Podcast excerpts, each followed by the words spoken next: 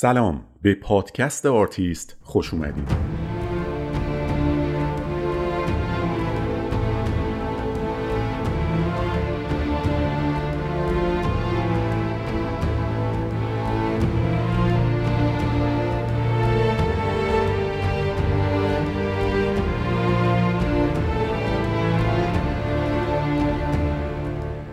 من علی مهدوی هستم و در این پادکست در هر قسمت داستان زندگی یکی از آرتیستای مهم و مطرح تاریخ هنر جهان رو روایت میکنم. این یه پادکست تحلیل اثر هنری یا نقد فیلم نیست، بلکه قصه زندگی افرادیه که با همه موفقیت‌ها و شکست‌ها اسمی جاودانه از خودشون ثبت کردن، تلاش کردن، شکست خوردن، ایستادن و ادامه دادن و البته در بعضی اوقات کمی هم خوش شانس بودن. به آرتیست خوش اومدید.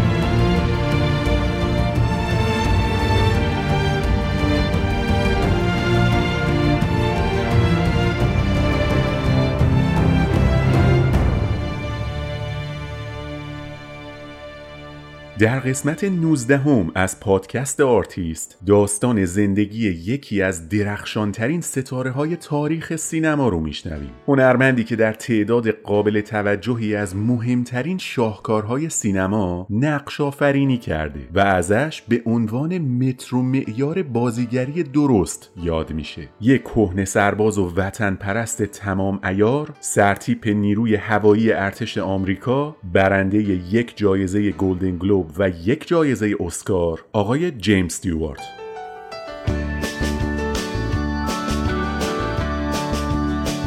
When Liberty Valance rode to town, the women folk would hide, all they'd hide. When Liberty Valance walked around, the men would step aside. Because the point of a gun was the only law that Liberty understood. When it came to shooting straight and fast, he was mighty good. From out of the east, a stranger came, a law book in his hand. Oh, man, the kind of a man the West would need to tame a troubled land. جیمز استیوارت در روز بیستم می سال هزار و نهصد و هشت در شهر ایندیانا از ایالت پنسیلوانیای آمریکا به دنیا آمد. باباش مغازه ابزار فروشی داشت و جیمز و دوتا خواهر دیگرش در خانواده‌ای به شدت مذهبی و با امکانات اقتصادی نسبتاً قابل قبول بزرگ شدن. با اینکه خودش از اسم مخفف خوشش نمی اومد، اما همه از همون دوران کودکی جیمز رو جیمی صدا می کردن. Jimmy Stewart or James Stewart, I don't know which uh, which do you prefer? Well, it's come to be Jimmy. Uh, Is that your real name? Yep. Born raised where? Born raised in Indiana, Pennsylvania. جیمی از وقتی که وارد مدرسه شد در کنار درس خوندن به پدرش در مغازه ابزار فروشی هم کمک میکرد. اصلا باباش مخصوصا جیمی رو با خودش میبرد مغازه چون عمیقاً اعتقاد داشت که آینده کاری پسرش گره خورده به کاسبی و فروش ابزارالات. یه روزی مشتری آشنا اومد تو مغازه و بعد از خوشوبش کردن با بابای جیمی گفت من یه سری وسیله میخوام اما فعلا دستم تنگه و پول ندارم. به جاش برای پسرت یه ساز آوردم. به جای پول این وسایلی که ازت خریدم این آکاردئون رو میدم بهش. جیمی که از دیدن ساز به وجد اومده بود قبل از این که باباش با این معامله موافقت کنه آکاردئون رو برداشت و رفت پیش همسایه‌شون که آموزش ساز زدن رو شروع کنه. جیمی استیوارت نه ساله از کودکی با آکاردئون بزرگ شد و ساز زدن به قسمت مهمی از زندگیش تبدیل شد. بعدها همین اتفاق ساده و آشنایی با موسیقی که در ابتدا ممکنه آنچنان مهم به نظر نیاد به کلید ورود جیمز استیوارت به دنیای بازیگری تبدیل شد. موسیقی و مخصوصاً آکاردئون تا پایان عمر قسمتی جدایی ناپذیر از زندگی شخصی و هنری جیمی باقی موند.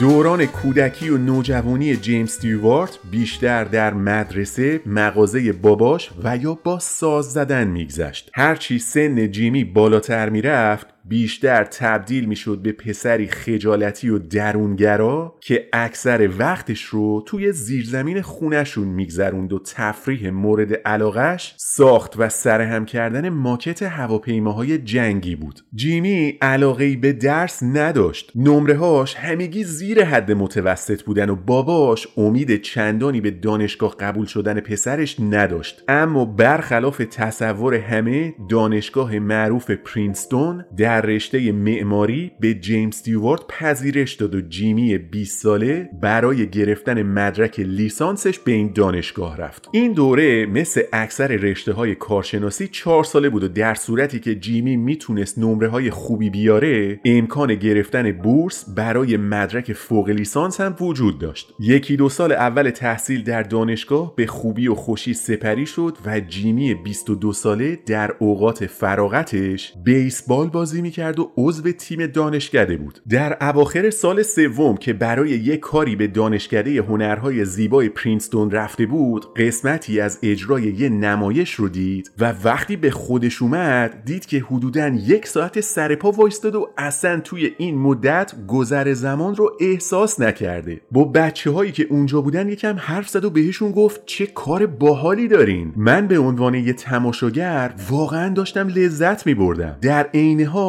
به این فکر میکردم که اگه خودم اون بالا روی استیج بازی میکردم هم خیلی حال میدادا. یکی از بازیگرای اون نمایش دانشجویی بهش گفت اتفاقا ما دنبال یه بازیگری میگردیم که قدش حدوداً یک و نود باشه. تو چندی؟ جیمی هم گفت یک و نود و دو. اگه به دردتون میخورم که از فردا بیام و با هم تمرین کنیم. اینجوری شد که جیمی استیوارت بیست و سه ساله یه نقش کوچیک گرفت در تئاتری که بچه‌های دانشکده هنرهای زیبای پرینستون روی صحنه می‌بردن. در اواخر بهار سال هزار و نهصد و سی و دو دوران لیسانس معماری به پایان رسید و جیمی که توی این مدت توی چند تا تئاتر مختلف بازی کرده بود، به خونه برگشت تا تابستون رو در کنار پدر و مادرش بگذرونه تا بعداً تصمیم بگیره که برنامهش برای آینده چیه. الان سه تا گزینه روی میز بود. گزینه اول که پدرش از اون استقبال میکرد این بود که جیمی برگرده شهرشون و مغازه ابزار فروشی رو دست بگیره و واسه خودش کاسبی کنه. گزینه دوم که مامانش از اون استقبال میکرد این بود که برگرده به پرینستون و تحصیلش رو در مقطع فوق لیسانس معماری ادامه بده. گزینه سوم انتخاب خواب تئاتر و بازیگری به صورت حرفه‌ای بود. وقتی مسئله رو با پدر مادرش مطرح کرد، مامانش گفت نظر منو که میدونی، ولی اگه بازیگری بیشتر خوشحالت میکنه من مخالفتی ندارم، برو دنبال اون چیزی که دوست داری. باباش اما از اساس با این انتخاب مخالف بود. میگفت تو آخه بابات بازیگر بوده، مامانت بازیگر بوده، کیت بازیگر بوده که الان میخوای آیندت رو به خطر بندازی و بری دنبال کاری که تهش هیچی نیست. آدم عاقل دانشگاه پرینستون رو ول میکنه میره دنبال تئاتر. آخه خدا یه عقلی به تو بده یه پولی به من. من که میگم نرو، بمون همینجا و مغازه رو دست بگیر و کار خلق الله رو راه بنداز. اما اگه اصرار داری که بری و شکست بخوری و سرت به سنگ بخوره حرفی نیست. من چراغ این مغازه رو روشن نگه میدارم تا وقتی برگشتی جایی برای کار کردن و پول درآوردن داشته باشی. از الانم دارم به میگم تو در بازیگری هیچ پخی نمیشی. آینده‌ات همینجا و در مغازه ابزار فروشیه. No, my mother proved my father just uh, he he didn't accept the idea of my being an actor. And I think that's the reason he kept the hardware store uh, in operation because I I'm I'm pretty sure that he felt that I was going to be found out sooner or later and he wanted to have a job for me to come back to. تو هفته اول تابستون دو تا اتفاق مهم افتاد. اول اینکه دانشگاه پرینستون با ادامه تحصیل جیمی در مقطع فوق لیسانس معماری موافقت کرد و بهش بورس هم داد. در پایان تابستون جیمی میتونست بدون پرداخت هیچ مبلغی بره و ادامه تحصیل بده. از طرف دیگه دوستای هنریش اومدن سراغش که آقا بیا بریم بوستون، اونجا یه جشنواره تئاتر تابستون تابستونی برگزار میشه، بیا اونجا برای ما و تماشاچیا ساز بزن. جیمی هم از خدا خواسته با گروه رفت و قرار شد در کنار سالن غذاخوری و برای تماشاچیای تئاتر آکاردئون بزنه. شب اول همه اون آدمایی که اونجا بودن به اتفاق آرا اعتراض کردن که آقا خیلی بد ساز میزنی، نه تنها اعصابمونو خورد کردی، اشتهامون هم کور کردی، شما ساز نزن، بیا برو یه نقش کوچیک بازی کن، اینجوری حداقل خلایق از دست در امانن. جیمز استیوارت به دوستای بازیگرش پیوست و سه چهار تا نقش کوتاه رو در طول تابستون سال هزار و نهصد و سی و دو بازی کرد. I was going to be an architect. I graduated with a degree in architecture and I had a scholarship to go back to Princeton and get my master's in architecture, and I'd done theatricals in college. I was asked uh, to come up for the summer, not to act, but to play my accordion. I, w- I played the accordion in a tea room next to the theater. And I lasted one night. They, they said my playing spoiled people's appetites. آخرای تابستون شد و کارگردان یکی از نمایشا اومد و بهش گفت ببین این کار ما دعوت شده به نیویورک و ما قراره در مهمترین مرکز تئاتر جهان در برادوی روی صحنه بریم، میای با گروه یا نه؟ حالا انتخاب بین دو تا گزینه بود، تحصیل در پرینستون در مقطع فوق لیسانس معماری یا انتخاب تئاتر و بازیگری و رفتن به نیویورک. جیمز استیوارت بیست و چهار ساله یکم با خودش خلوت کرد و هر دو گزینه رو به دقت بررسی کرد و در نهایت به این نتیجه رسید که بازیگری و تئاتر در مقایسه با درس و مشق و کتاب و تحصیل به مراتب هیجان انگیزتره و اینجوری شد که تصمیم نهایی رو گرفت و هنر رو انتخاب کرد. I was offered a very small part in a play going to New York, so the time came to go back to college and I just felt that having this tiny little part in a play on Broadway, it just seemed to me to be a lot more exciting than going back to school. And that's sort of the way it started. درسته که جیمی استیوارت بازیگری رو به معماری ترجیح داد، اما هنوز ته دلش یک کمی مردد بود. یعنی میدونست که چی میخواد،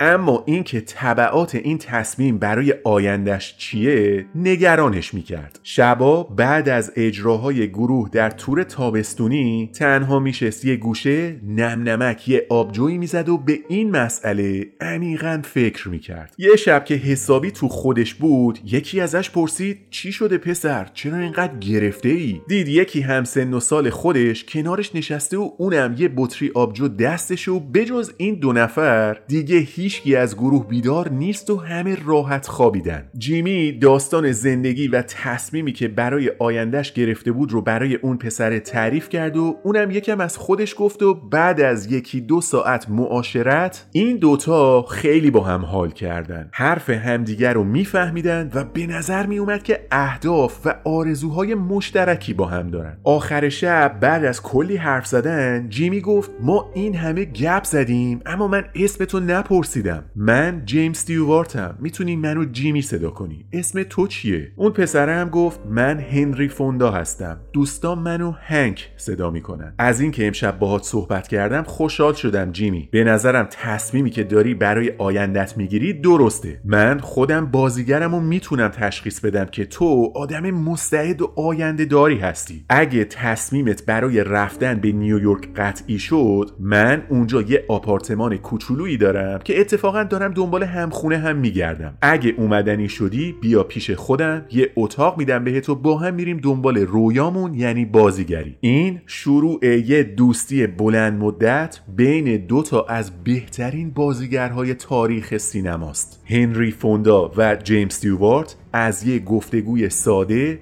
رفاقت رو با هم شروع کردن و این دوستی بیشتر از پنجاه سال ادامه داشت. جیمی و هنک به بهترین و نزدیکترین دوستای همدیگه تبدیل شدن و دوتایشون به نیویورک رفتن تا آینده زندگی حرفه‌ایشون رو روی صحنه تئاتر بسازن. این اولین قدم برای شروع درخشش آقای جیمز استیوارت در عرصه هنر بازی گری و دنیای نمایش بود.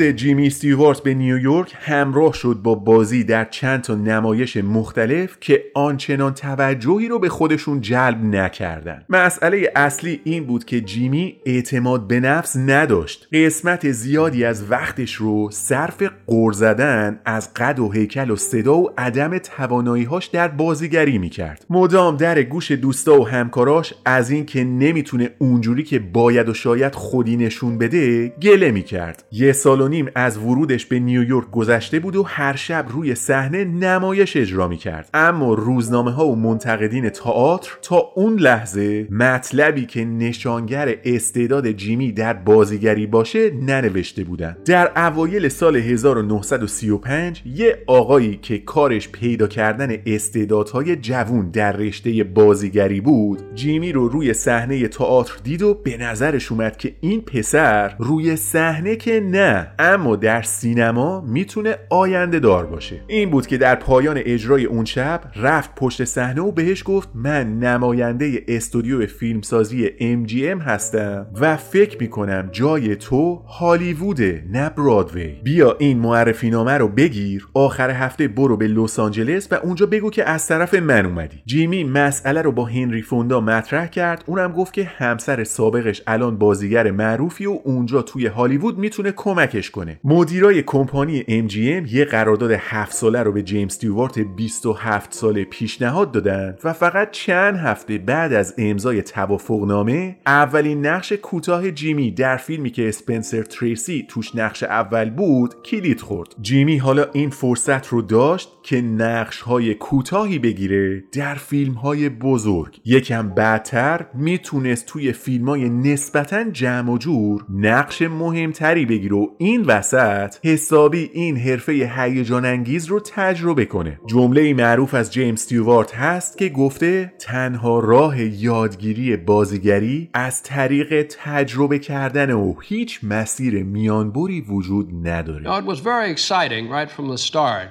You were doing tiny little parts in big pictures, and then you would get a big part in a tiny little picture that they also made. In the meantime, you were learning your craft by acting, which I've always thought is the only way you can learn. فیلم‌ها یکی بعد از دیگری می اومدن و کلید می‌خوردن و می‌رفتن، اما مدیرای ام جی ام اصلاً از وضعیت جیمز استیوارت راضی نبودن. میگفتن این قد و هیکلش خوب نیست. قیافش جذاب نیست، از پس نقش‌های رمانتیک بر نمیاد، نمیتونه بخونه یا برقصه. با اینکه آمریکاییه ولی انگلیسی حرف زدنش ایراد داره، همش من من میکنه. از طرف دیگه خود جیمز استیوارت هم اعتماد به نفسش رو پاک از دست داده بود. مدام به هنری فوندا تاکید میکرد که آدم مناسبی برای بازیگری نیست و به نظرش میرسه به هیچ عنوان استعدادی برای این کار نه نداره. هر دفعه هم که با خانواده‌اش صحبت میکرد، باباش عوض این که به پسرش روحیه بده مدام میگفت دیدی گفتم در بازیگری هیچی نمیشی؟ خوب شد ما این مغازه رو نگه داشتیم که وقتی از دنیای سینما پرتت کردن بیرون یه جایی واسه کار کردن داشته باشی لااقل. خلاصه از نظر وضعیت روحی و روانی جیمی استیوارت در پایین ترین حالت خودش بود. اینجا بود که دوست قدیمیش از دوران دانشگاه مثل یه فرشته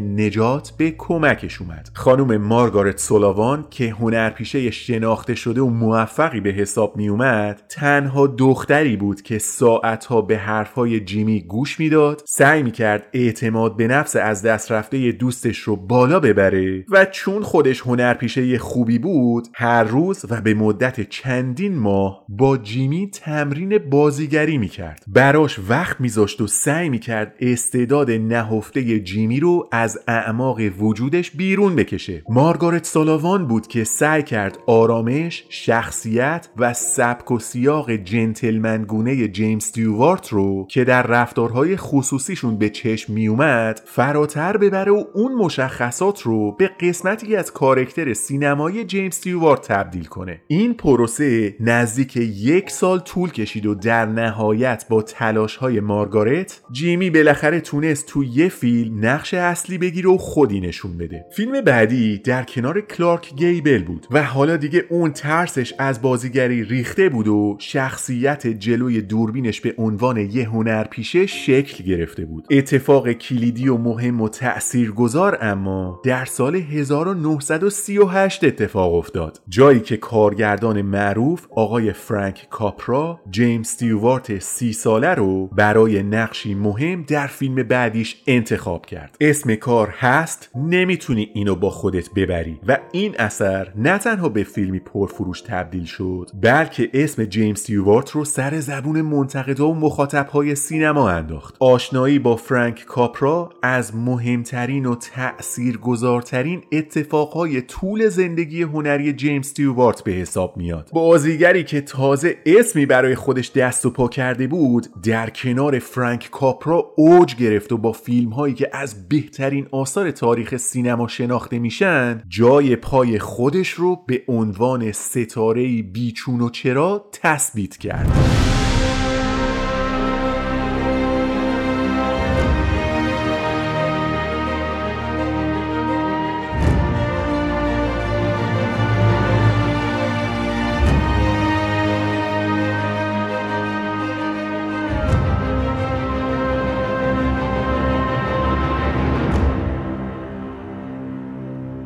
فیلمی که فرانک کاپرا در سال هزار و نهصد و سی و نه کارگردانی کرد از شاخصترین آثار تاریخ سینما به حساب میاد. جین آرتور و جیمز استیوارت برای نقش‌های اصلی انتخاب شدند و داستان هم در مورد مرد ساده‌دل و با صداقتیه که به عنوان سناتور به کنگره آمریکا راه پیدا میکنه و اونجا باید بین آینده سیاسیش و شرافت کاریش یکی رو انتخاب کنه و این پیچیدگی ها اثر رو جذابتر میکنه. اسم فیلم هست آقای اسمیت به واشنگتن میرود. Mister Smith Goes to Washington is a significant picture. It is significant because it emphasizes democracy in action under the distinguished direction of Frank Capra. By far the greatest picture of filmdom's top director, three-time winner of the coveted Academy Award.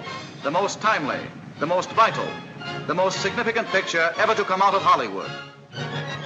آقای اسمیت به واشنگتن میرود الان جزء آثار شاخص سینمای کلاسیک به حساب میاد. جیمز استیوارت با حضور در این فیلم نه تنها یه شب تبدیل به چهره‌ای شناخته شده در سینمای آمریکا شد بلکه همکاریش با فرانک کاپرا زمینه ساز موفقیت‌های بعدی هم شد. جیمی استیوارت برای بازی در نقش سناتور جف اسمیت برای بار اول کاندید دریافت جایزه اسکار شد. اونم در کنار افرادی مثل کلارک گیبل و لارنس اولیویه. این فیلم یه سکانس معروف داره که جیمی در کنگره آمریکا شروع به سخنرانی میکنه و این مسئله ساعتهای متمادی ادامه پیدا میکنه تا جایی که صداش میگیره و نهایتاً از نفس میفته و از حال میره. روزی که میخواستن این صحنه رو فیلم برداری کنن جیمی چند بار سعی کرد تا صداش رو بمتر کنه تا اینجوری گرفتگی صدا بهتر در بیاد. اما بعد از چند تا برداشت فرانک کاپرا اومد بهش گفت که بازیش باورپذیر نیست، یعنی اون مقداری که باید و شاید خستگی و گرفتگی در صداش دیده نمیشه. بعدم کارو تعطیل کرد و گفت بقیهش رو فردا میگیریم. عصر اون روز وقتی جیمی داشت از استودیو میرفت خونه سر راه چشمش به تابلوی مطب دکتر افتاد. رفت تو به آقای دکتر گفت میشه یه دارو به من بدی که صدام بگیره؟ میخوام یه چیزی باشه که گلوم کیپ بشه و صدام در نیاد. دکتر که تعجب کرده بود به جیمی گفت من شنیده بودم که شما سینمایی‌ها همتون خلوچلین ولی دیگه نه تا این حد. من پونزده سال پزشکم و تا الان فقط داروهایی تجویز کردم که گرفتگی صدا رو خوب میکنن، حالا تو اومدی دنبال برعکسش میگردی؟ چونان ترکیبی از جیوه و سایر مواد شیمیایی بریزم تو حلقت که صدا تا یه هفته در نیاد. فردا وقتی وقتی جیمی رفت توی اتاق گیریم تا آماده گرفتن اون سکانس معروف بشه، دید همون دکتره هم پاشده اومده سر فیلم برداری. تعجب کرد و پرسید تو اینجا چی کار میکنی؟ دکترم گفت اثرات اون دارویی که بهت دادم موقته، اومدم اینجا تا هر وقت لازم شد چند قطره بریزم توی گلوت تا صدات بند بیاد. جیمی استیوارت وسط فیلم برداری به دکتر اشاره میکرد که آقا صدام داره خوب میشه یه کاری بکن. دکترم بدو بدو میومد و چند قطره دیگه از محلول کلورید جیوه رو به حلقوم مبارک آقای جیمز استیوارت وارد میکرد. And Frank came up to me at the end of the day one time and he said, "You're not convincing me that you have a sore throat."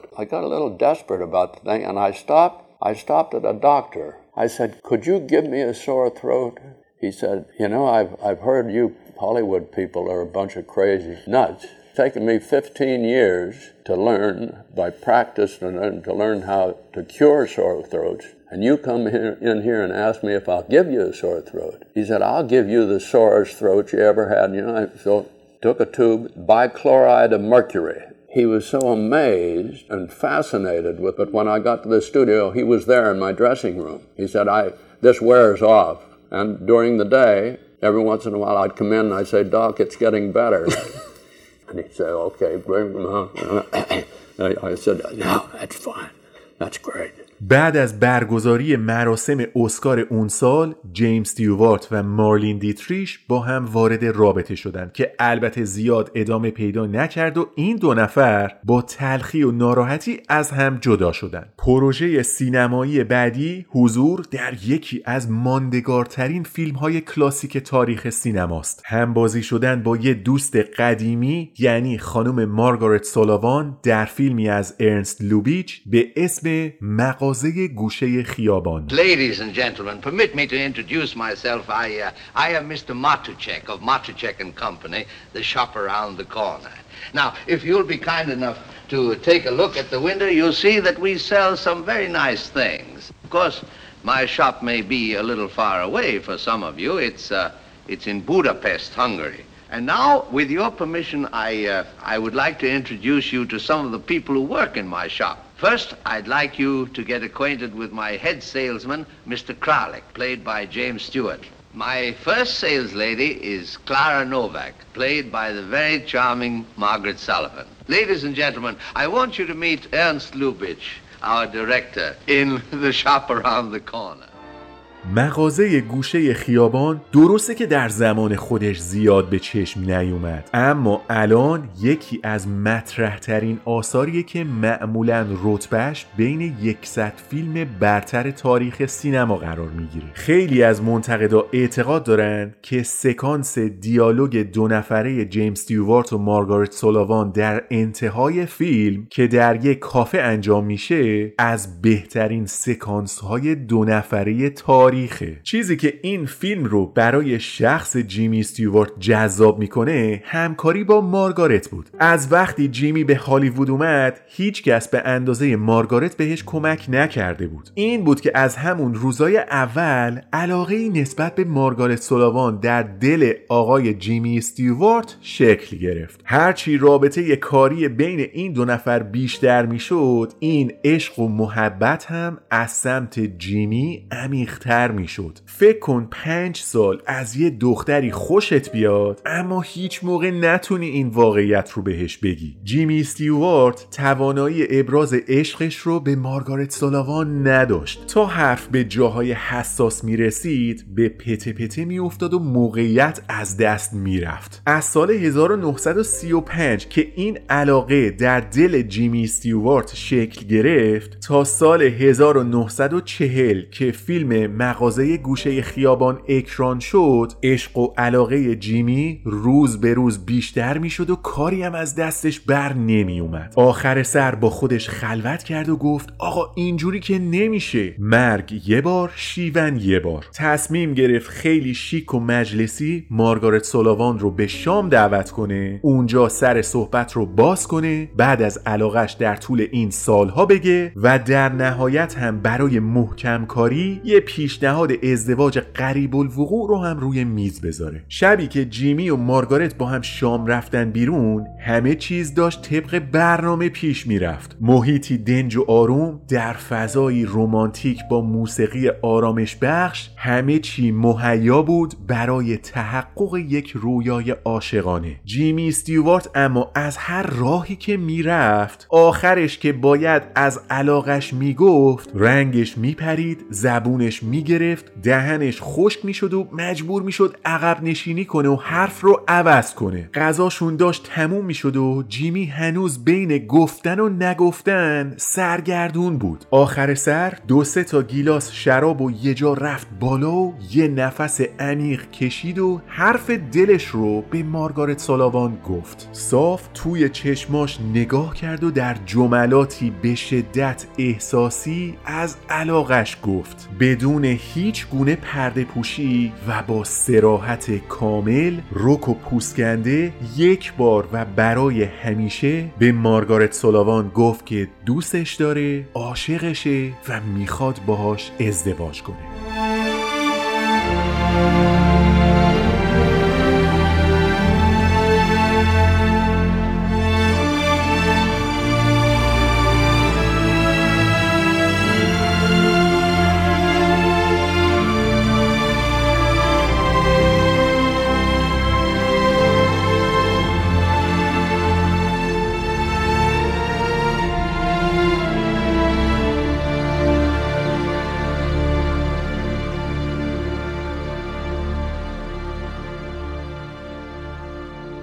جواب مارگارت سالاوان به درخواست عاشقانه جیمی استیوارت یه نه محترمانه بود. یعنی این آدم این همه سال صبر کرد، برای گفتن از احساسش جونش بالا اومد، اما در کسری از ثانیه ریجکت شد. ولی خب حد اقلش این بود که تکلیفش با اون عشق افلاطونی که نسبت به مارگارت داشت یه سره شد. درسته که جیمز استیوارت در زندگی عاطفیش موفق نبود، اما در سینما شاهکار بود که از پس شاهکار خلق میشد. بعد از دوتا فیلمی که بهشون اشاره شد، این بار نوبت به یه رمانتیک کمدی بود که روی پرده نقره‌ای بره و تبدیل به یکی از پرفروشترین فیلم‌های سال هزار و نهصد و چهل و یک بشه. بازی در کنار کاترین هپبرن و کری گرانت در فیلمی به یاد ماندنی به کارگردانی جورج کیوکور به اسم داستان فیلادلفیا.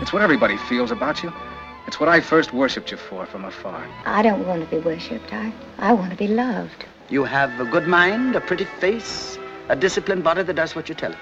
You have everything that it takes to make a lovely woman except the one essential, an understanding heart.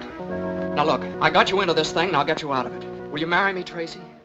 داستان فیلادلفیا مورد استقبال مخاطبها و منتقدین سینما قرار گرفت. فیلم در شش رشته کاندید دریافت جایزه اسکار شد، از جمله بهترین بازیگر مرد برای آقای جیمز استیوارت. در همین کتگوری سایر نامزدها هم خیلی قدر بودند. چاپلین برای فیلم دیکتاتور بزرگ، لارنس اولیویه برای ربکا و هنری فوندا برای بازی بی‌نظیرش در خوشه‌های خشم. جیمز استیوارت که خودش هم در رأی‌گیری اعضای آکادمی شرکت کرده بود، این جایزه رو حق هنری فوندا میدونست و با وجود اینکه خودش جزء کاندیداهای اصلی بود، اما رأی نهاییش رو به دوستش هنک داد. جایزه اسکار بهترین بازیگر نقش اصلی مرد در سال هزار و نهصد و چهل و یک به آقای جیمز استیوارت رسید برای بازی در فیلم درخشان داستان فیلادلفیا. جیمی بعد از اتمام مراسم اسکار بازم تأکید کرد که به نظرش میاد که این جایزه حقش نبوده و اعضای آکادمی برای اینکه اشتباهشون رو در ندادن اسکار به خاطر فیلم آقای اسمیت جبران کنن، اینجا خواستن تلافی کنن براش. آخر شب بابای جیمی که هیچ وقت به بازیگر شدن پسرش خوشبین نبود، بعد از مراسم بهش زنگ زد و گفت باریکلا پسر، کارت خیلی خوب بود. صبح اول وقت اون مجسمه اسکار تو بفرست برای من، چون میخوام بذارمشون تو مغازه تا همه ببینن. مجسمه اسکار جیمز استیوارت در مغازه ابزار فروشی پدرش در کنار قفسه چاقوها و همینطور زیر قفسه جاپنیری ها قرار گرفت و به مدت بیست سال هم همونجا موند. The night uh, that I won the Oscar. He called me very late and uh, said that he thought it was fine and that I should send it back to the hardware store, and he'd put it on the knife counter. And uh, that's what I did, and it stayed there for oh, twenty years. با شروع سال هزار و نهصد و چهل و یک جیمز استیوارت در اوج دوران حرفه‌ای خودش بود. در چند تا از بهترین فیلم‌های تاریخ سینما بازی کرده بود، تبدیل شده بود به ستاره‌ای شناخته شده و از همه مهمتر برنده جایزه اسکار بود. دیگه اوضاع از این بهتر نمیتونست براش پیش بره. توی این مدت علاوه بر بازیگری، جیمی استیوارت دنبال علاقه همیشگیش یعنی پرواز هم رفته بود. دوره خلبانی رو با موفقیت طی کرده بود و پس از چهارصد ساعت پرواز آموزشی الان مدرک خلبانی هواپیمای مسافربری رو هم گرفته بود. توی مدتی که داشت روی انتخاب فیلم بعدیش کار میکرد، اتفاقی در سطح جهانی افتاده بود که توجه جیمی رو به خودش جلب کرده بود. جنگ جهانی دوم در اروپا شروع شده بود و طرفین مخاصمه به شدت درگیر شرایط جنگی بودند. هنوز پای آمریکا به جنگ باز نشده بود، اما جیمز استیوارت که نگران آینده کشورش بود در اقدامی پیش دستانه رفت و به عنوان نیروی ذخیره در ارتش آمریکا ثبت نام کرد تا اگه یه موقع کشور به حضورش نیاز پیدا کرد در صف اول ارتش بتونه خدمت کنه. اوضاع جنگ که در اروپا هر روز داشت وخیم‌تر میشد، ارتش آمریکا رو به سمتی برد که علاوه بر نیروهای حرفه‌ای نظامیش از ذخیره‌ها هم دعوت کنه تا آموزش ببینن تا در صورت لزوم بتونن به سرعت به کمک کشورشون بیان. روزی که جیمز استیوارت به نزدیکترین مقر ارتش رفت تا خودش رو معرفی کنه، نماینده وزارت دفاع بهش گفت که آقا ممنون که اومدی، اما شما در عرصه فرهنگ بیشتر میتونی به ما کمک کنی تا در لباس نظامی و در میدان نبرد. پس با تشکر از همراهیتون ما اسم شما رو برای طی کردن دوره آموزشی رد نمی کنیم. جیمز استیوارت اما یه وطن پرست واقعی بود. حس کرده بود که پای آمریکا دیر یا زود به جنگی که در اروپا شکل گرفته باز میشه. برای همین روی نظرش اصرار کرد و گفت حاضر حتی به عنوان یه سرباز پیاده در هر جایی که ارتش میخواد خدمت کنه. مسئولی که اونجا بود گفت قبل از اینکه یگان خدمتیت رو مشخص کنیم اول باید یه تست پزشکی بدی تا مطمئن بشیم که برای اعزام مشکلی نداری. در همون مرحله اول بررسی های بالینی جیمز استیوارت به خاطر لاغری مفرط رد شد. مسئولی که اونجا بود گفت شما خیلی وزنت پایینه، استانداردهای ارتش اجازه نمیده شما رو قبول کنیم، برو خدا نگهدارت باشه. اما جیمی بهش گفت ببین وزن منو توی برگه یه چند کیلو بالاتر بنویس، من از نظر فیزیکی سالمم، هیچ مشکلی ندارم، بیا و این یه بارو ندید بگیر و چند کیلویی وزن منو بالاتر رد کن، عوضش منم میرم به کمپ نیروی هوایی و به سربازهای جوونی که اونجا هستن آموزش خلبانی میدم. خلاصه با این توافقی که با مسئول اعزام ارتش انجام داد، جیمز استیوارت رسما از دنیای بازیگری کنارگیری کرد تا به عنوان مربی آموزش خلبانی به کمپ نیروی هوایی ارتش آمریکا ملحق بشه. The fact was you were so underweight that you might have been kept out of the, the military because of that, correct? Yeah, yeah. Well, the, you know, the military has a, a certain for height. They have certain weights. Certain, yeah. And that, that's wrong. And you were well, off I, the scale. You were minimum.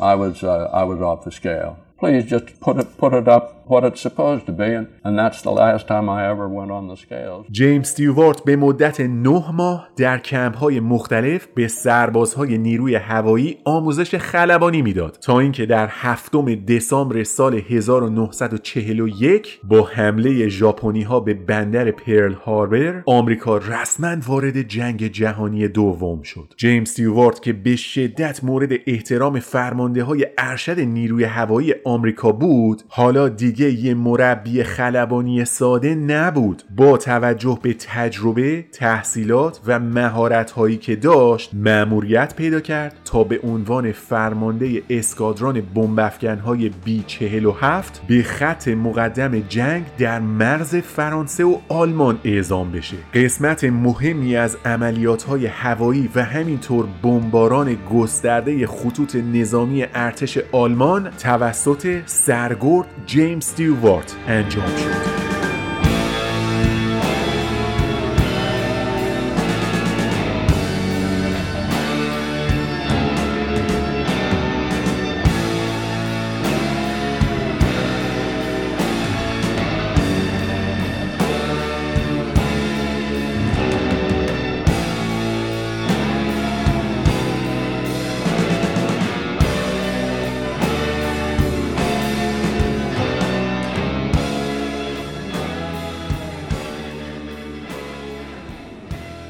سابقه چهارصد ساعت پرواز در خاک آمریکا این امکان رو به جیمی استیوارت داد تا بتونه در بیست عملیات نظامی و سری ارتش در اروپا شرکت کنه و تیمی از جنگنده های نیروی هوایی رو بر روی آسمان آلمان فرماندهی کنه. nine months before Pearl Harbor and because of my flying I had about four hundred hours and a commercial license and I helped flew bombardiers and then was given a bomber squadron.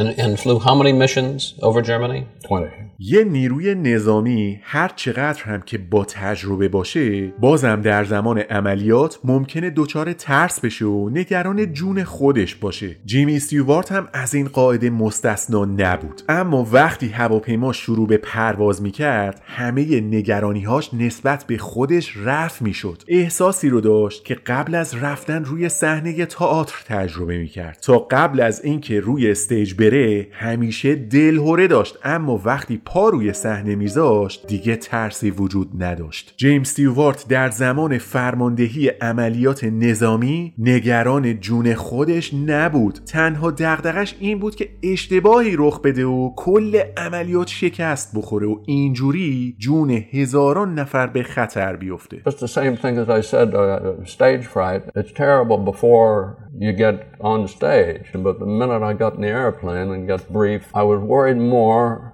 about making a mistake than for my life. In the kind of operation that we did over there, that making a mistake, you could wipe out uh, a lot of lives. در پایان جنگ جهانی دوم، جیمز استیوارت یه سرهنگ تموم بود. سربازی وطن پرست که در جبهه جنگ با شجاعت و درایت هرچه تمامتر اسکادران و نیروهای همراهش رو فرماندهی کرده بود. در برگشت به آمریکا در سال هزار و نهصد و چهل و پنج در زادگاهش یعنی شهر ایندیانا تمام مردم صف بسته بودند تا از خدمات قهرمان ملیشون تجلیل کنند. عکس و پوسترهای جیمی تمام خیابونهای منتهی به خونهشون رو پوشونده بود. در نهایت وقتی روبروی مغازه پدرش از جیپ نظامی نیروی هوایی آمریکا پیاده شد، هزاران نفر از مردم منتظرش بودند تا با تشویق‌های ممتد ازش تقدیر کنن. جیمز استیوارت حالا نه فقط یه هنرمند درجه یک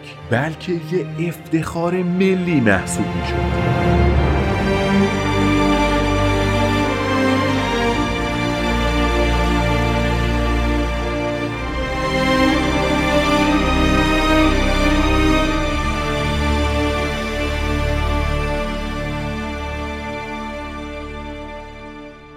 حالا که جنگ تموم شده بود وقتش بود که جیمی استیوارت به دنیای سینما برگرده. یه روز که توی خونش نشسته بود تلفن زنگ زد. اونور خط آقای فرانک کاپرا به جیمی گفت من میخوام یه فیلم بسازم، تو هم هنرپیشه نقش اولشی، وقت داری یه توکه پا بیای خونه من تا بشینیم در موردش حرف بزنیم. جیمی هم گفت تا نیم ساعت دیگه اونجا. این دو نفر وقتی در مورد همکاری روی فیلم بعدیشون داشتن با هم حرف میزدن خبر خبر نداشتند که دارند در مورد یکی از جاودانه ترین آثار تاریخ سینما تصمیم گیری می کنند. فرانک کاپرا فقط یه ایده داشت و هنوز حتی یه صفحه از فیلمنامه هم نوشته نشده بود. ایده کلی فیلم برگرفته از نامه یکی از طرفدارای سینما به فرانک کاپرا بود که توش فقط دو تا جمله نوشته شده بود. جمله اول اینه: هیچ انسانی فقیر نیست اگر دوستانی داشته باشه.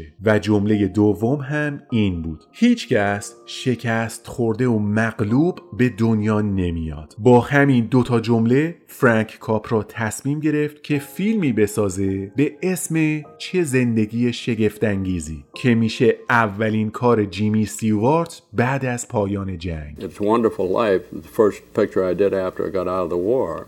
It was just no script, no nothing. So somebody had written them a letter, and in the letter, just a phrase, no man is poor if he has friends.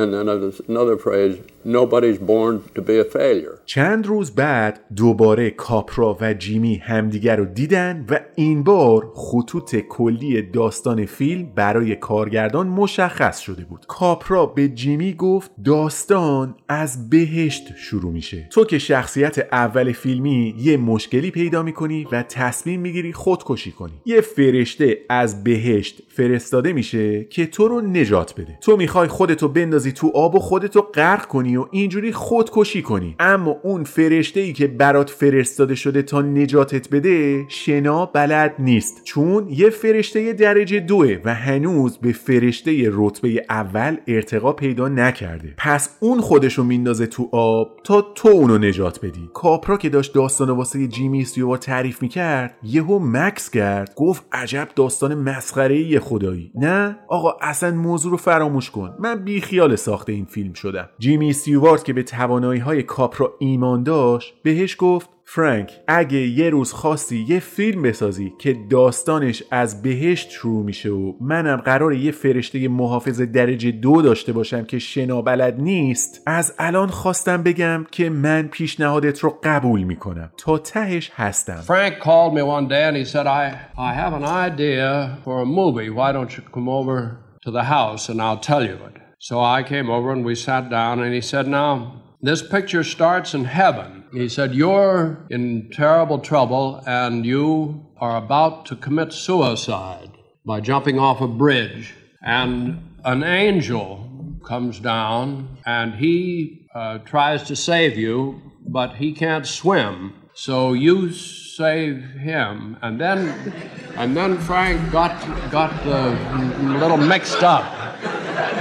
And uh, he said, this sounds terrible. And I said, Frank, if you want to do a picture that starts in heaven where I have a guardian angel, I'm your boy.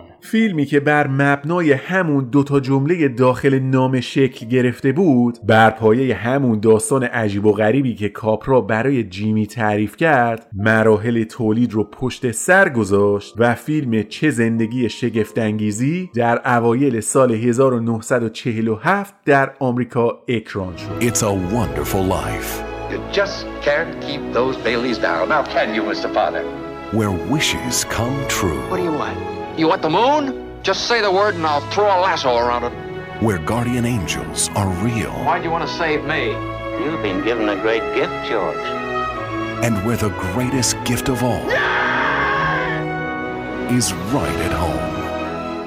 Welcome home, Mister Bailey. To my big brother, George, the richest man in town. It's a wonderful life.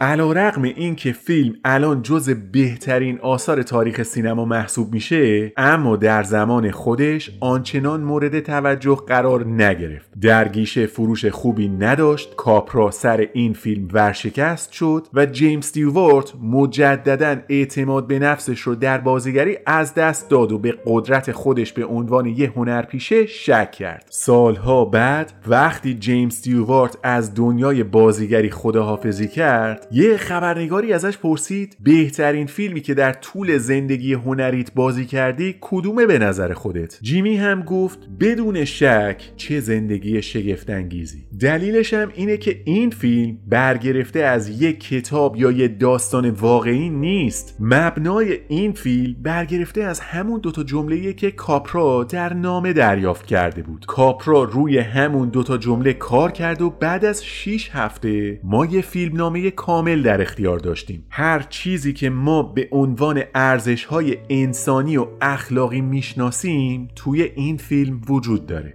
نبوغ کلمه‌ایه که حق مطلب رو در مورد این دستاورد هنری ادا نمی‌کنه. Well, I just think for those reasons that it wasn't from a play, it wasn't from an actual happening, and it wasn't from a book.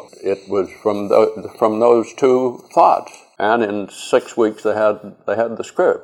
But here again, the values that he was able to put up there on the on the screen. You know, genius isn't a word that should be battled around. در دسامبر سال هزار و نهصد و چهل و هفت وقتی که جیمی نسبت به کار کردن در سینما دلسرد شده بود، به یه مهمونی دعوت شد که دوستش به مناسبت کریسمس ترتیب داده بود. یه مراسم مجلل و شلوغ و مملو از ستاره و سلبریتی. جیمی استیوارت اول نمیخواست به این مهمونی بره. حال و حوصله نداشت و میدونست اونجا میخوان ازش از خاطرات دوران جنگ و کار در سینما و اینا بپرسن و اونم هیچ علاقه‌ای به حرف زدن در مورد این مسائل نداشت. اما چون مهمونی دوست نزدیکش بود مجبور بود که یه خودی نشون بده. برای اینکه رنج حضور در این مهمونی رو کاهش بده پیش خودش گفت قبل از اینکه برم بذار چند تا شات ویسکی فرد اعلا بزنم بر بدن تا حسابی گرم باشم و بتونم مراسم رو تحمل کنم. تو فاصله‌ای که داشت حاضر میشد و لباس میپوشید و آماده رفتن میشد تقریبا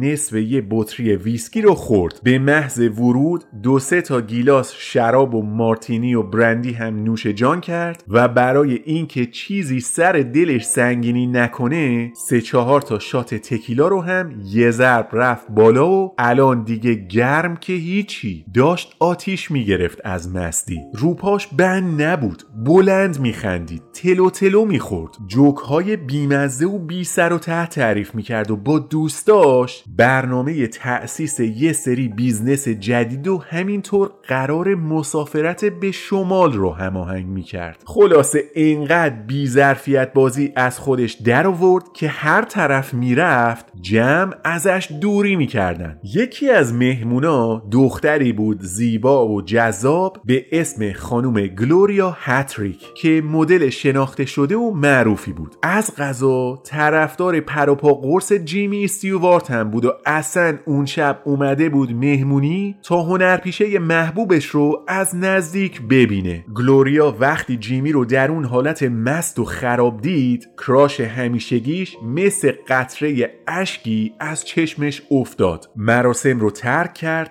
دستها رو به آسمان برد و از خدای خودش تشکر کرد که حقیقت و باطن واقعی این مرد رو براش رو کرده. چند ماه بعد آقای گری کوپر یه دوره همی جمع و جور گرفت که فقط دوستای نزدیکش اونجا بودن. جیمی استیوارت که اینجا خیلی متشخص و متین و جنتلمن رفتار میکرد برای بار دوم گلوریا هاتریک رو ملاقات کرد. اولا که اصلا یادش نمیومد گلوریا تو اون مراسم قبلی هم بوده و رفتارش رو دیده. واسه همین وقتی رفت که با تنها دختر مجرد مهمونی گری کوپر یه گپی بزنه با برخورد سرد و گارد بسته گلوریا مواجه شد. میدون رو خالی نکرد، به گفتگو ادامه داد و گلوریا متوجه شد که این اصلا یه آدم دیگه است اینجا. هرچی که تا الان روی پرده سینما از جیمی استیوارت دیده بود با شخصیت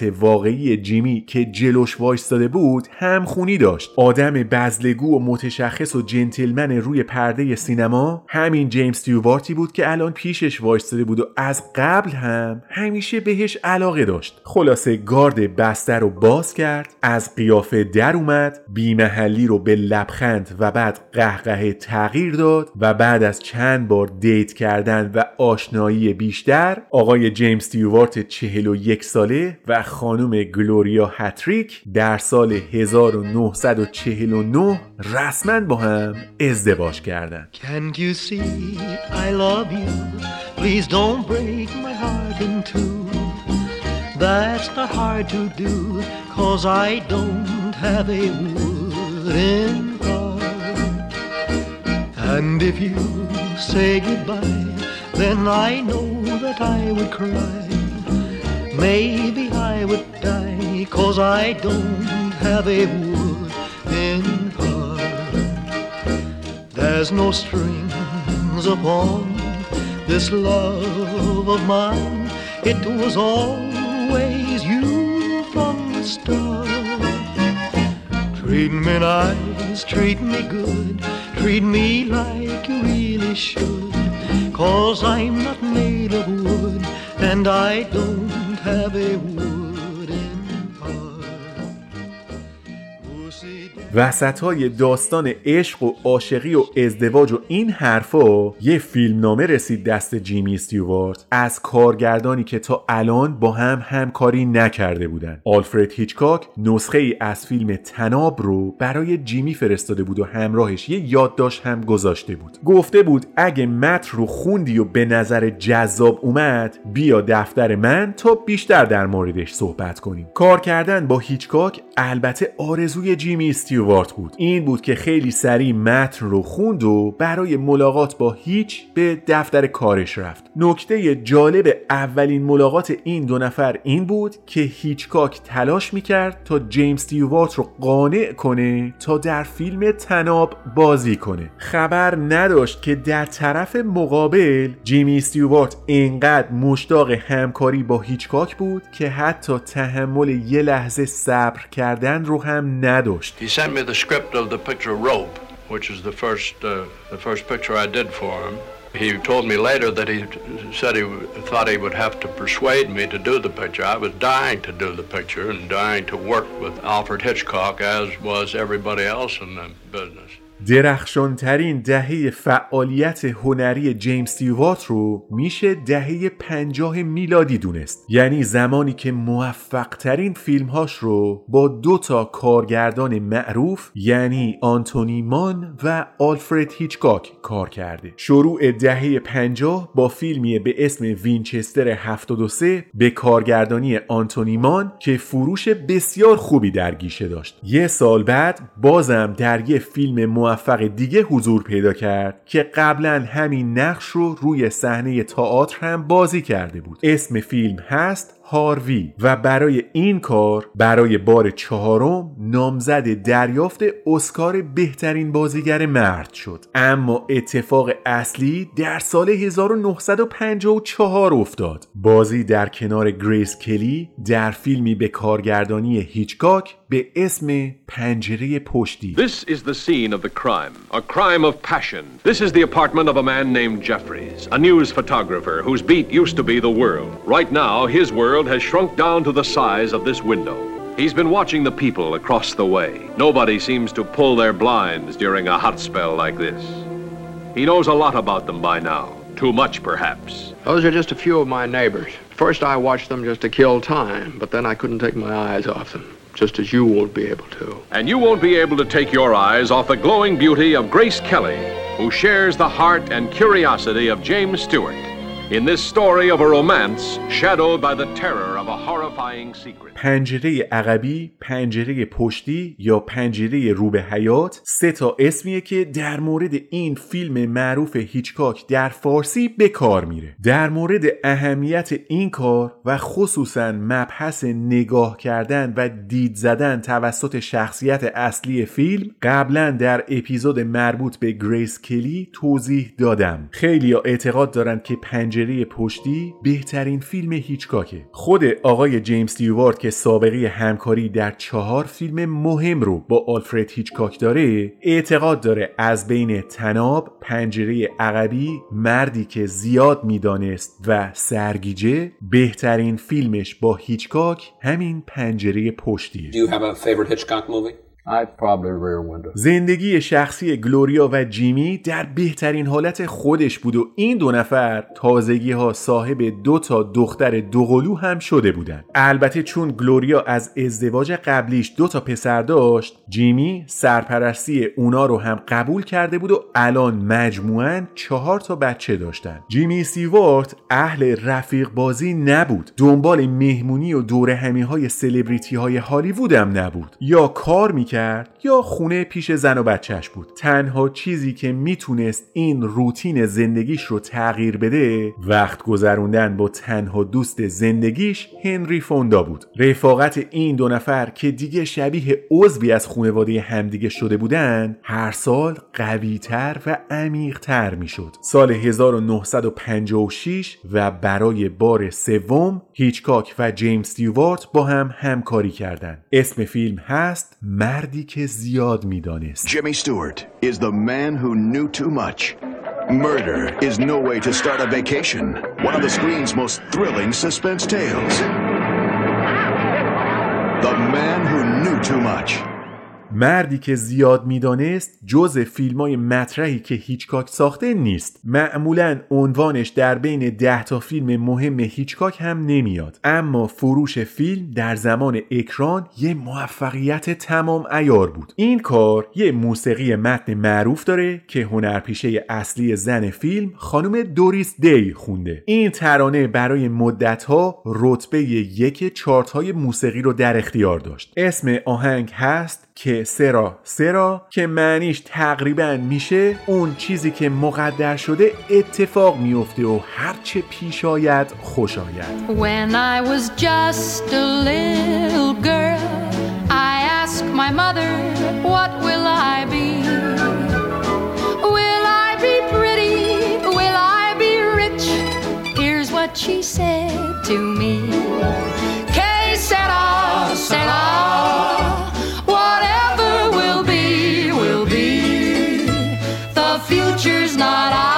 to see que será será what will be will be when I grew up and fell in love I asked my sweetheart what lies ahead.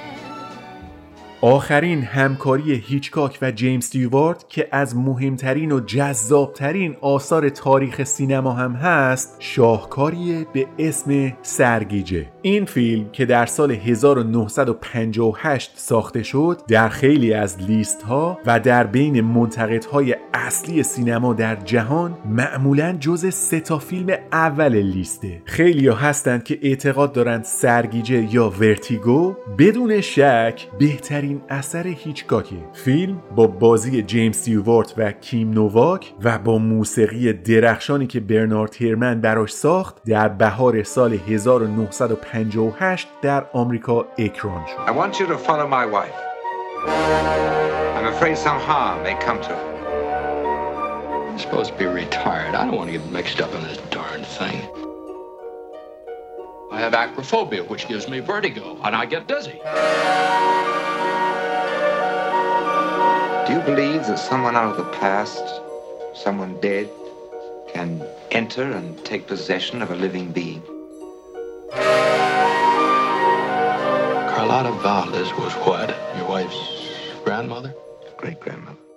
در مورد اهمیت سرگیجه، نحوه ساخته شدنش و اینکه هنر کارگردانی چه تأثیری روی نتیجه کار داره، میشه روی پلان به پلان این فیلم حرف زد. الان که شصت و پنج سال از زمان ساخت این اثر میگذره، ارزش‌های هنریش بیشتر مورد قبول قرار گرفتن. داستان فیلم در مورد یه مأمور پلیس به اسم اسکاتی که ترس از ارتفاع داره و به خاطر همین موضوع موضوع خودش رو بازنشسته کرده. یکی از دوستای قدیمیش باهاش تماس میگیره و ازش میخواد که زنش رو که اخیراً رفتارای عجیب و غریبی ازش سر میزنه تعقیب کنه. رفتار همسر دوستش مدلین واقعاً سوال برانگیزه و حتی یه جا به قصد خودکشی میره و خودش رو توی آب میندازه. اتفاقات فیلم ادامه پیدا میکنه و مدلین به خاطر سقوط از بالای برج کلیسا کشته میشه. اسکاتی که سخت عاشق مدلین شده مردنش رو باور نمیکنه و بعد از مدتی که در بیمارستان روانی بستری میشه برمیگرده و در هر مکانی که قبلا مدلین رو تعقیب میکرده به دنبال عشق از دست رفتش میگرده. توی این جستجوهای ناامیدانه و اثر ناچاری دختری رو میبینه به اسم جودی که بجز فرم لباس پوشیدن و نوع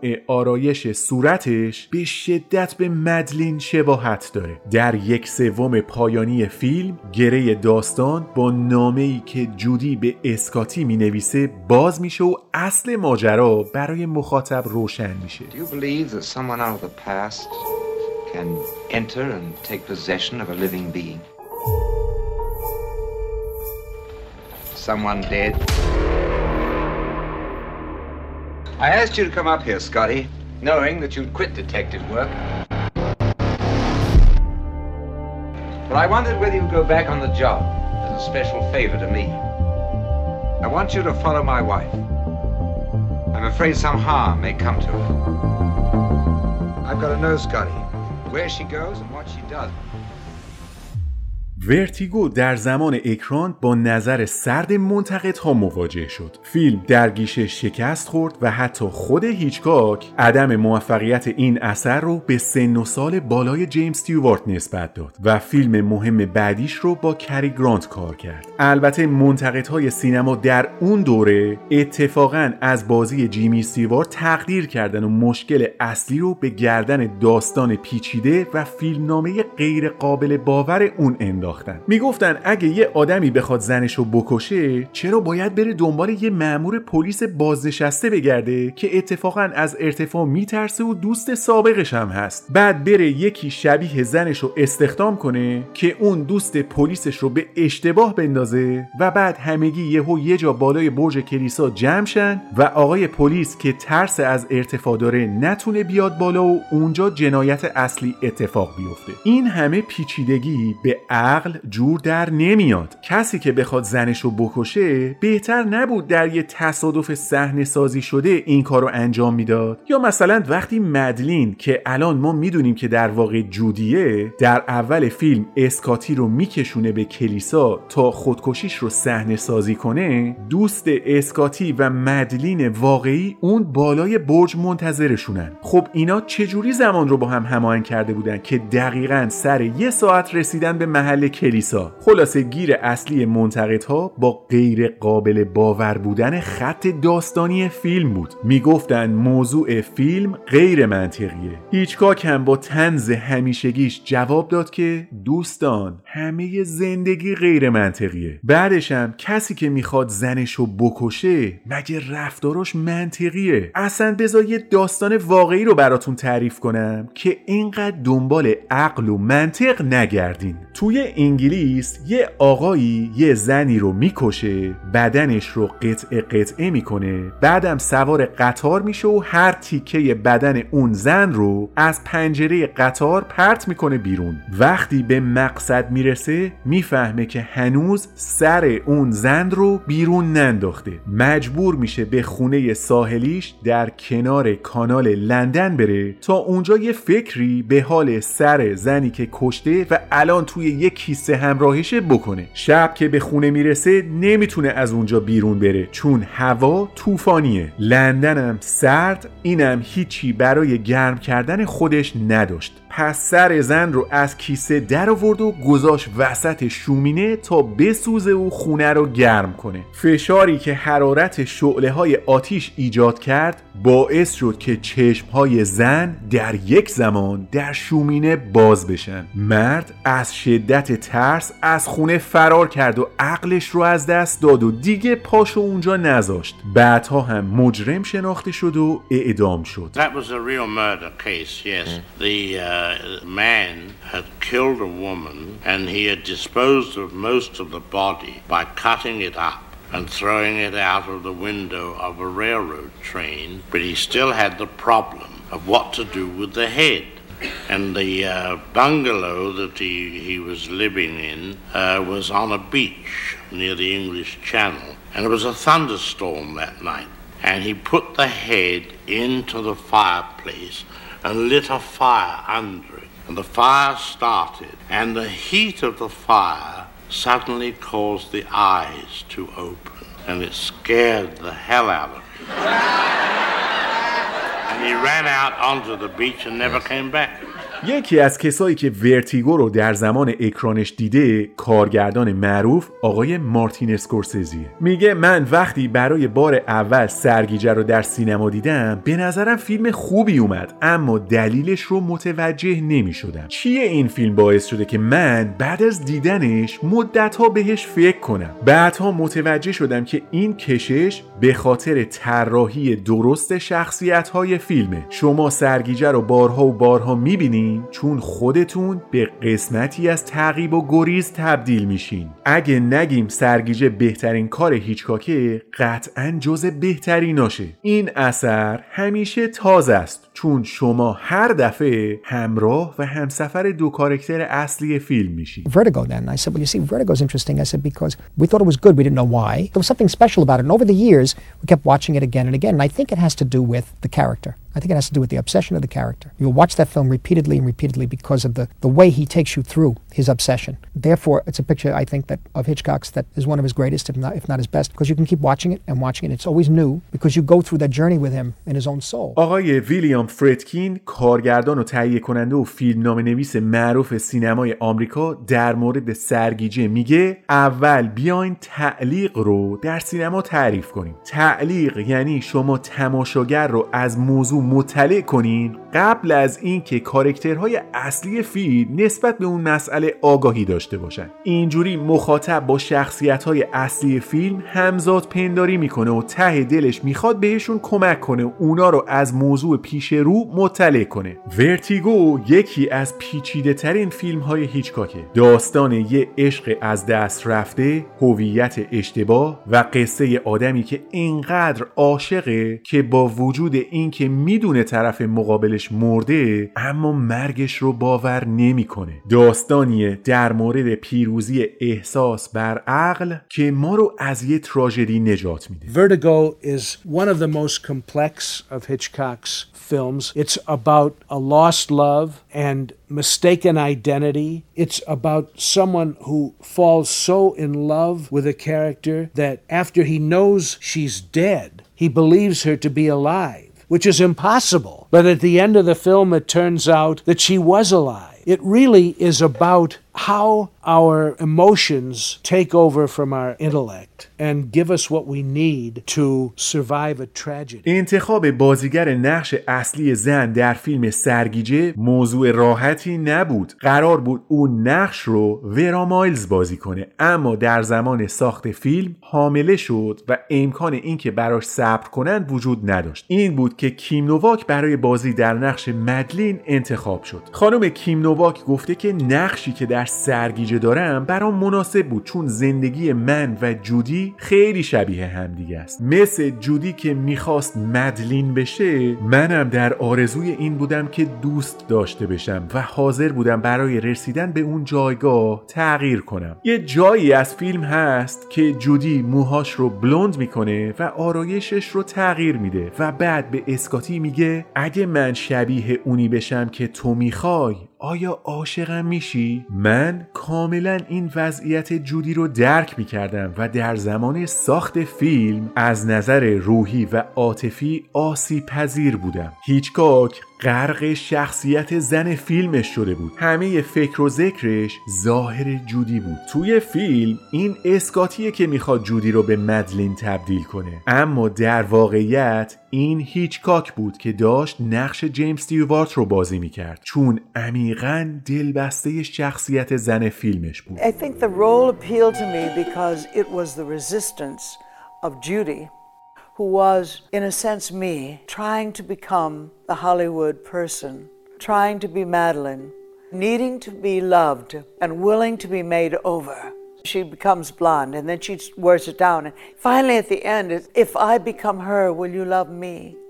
And I, I remember when I played it, I mean I felt absolutely stripped naked, you know. I felt so vulnerable. بعد از چهار بار کار کردن با هیچکاک، بهترین کسی که میتونه از شیوه کارگردانیش برامون توضیح بده جیمی استیوارته. میگه هیچکاک اعتبار زیادی برای کلام و حرف قائل نبود، تصویر براش مهم بود. جان فورد یه جمله معروف داره که میگه اگه نتونی فقط با کمک تصویر و بدون استفاده از کلام مفهوم یه سکانس رو به مخاطب برسونی، تو مدیوم سینما رو نشناختی. اصل و اساس کار تصویر و قاببندی و فریم درسته و سینما بر مبنای این اصول بنیادی ساخته میشه. هیچکاک هم به این موضوع عمیقاً اعتقاد داشت. Hitchcock, like John Ford, didn't have too much respect for the spoken word. Ford said this, that if you can't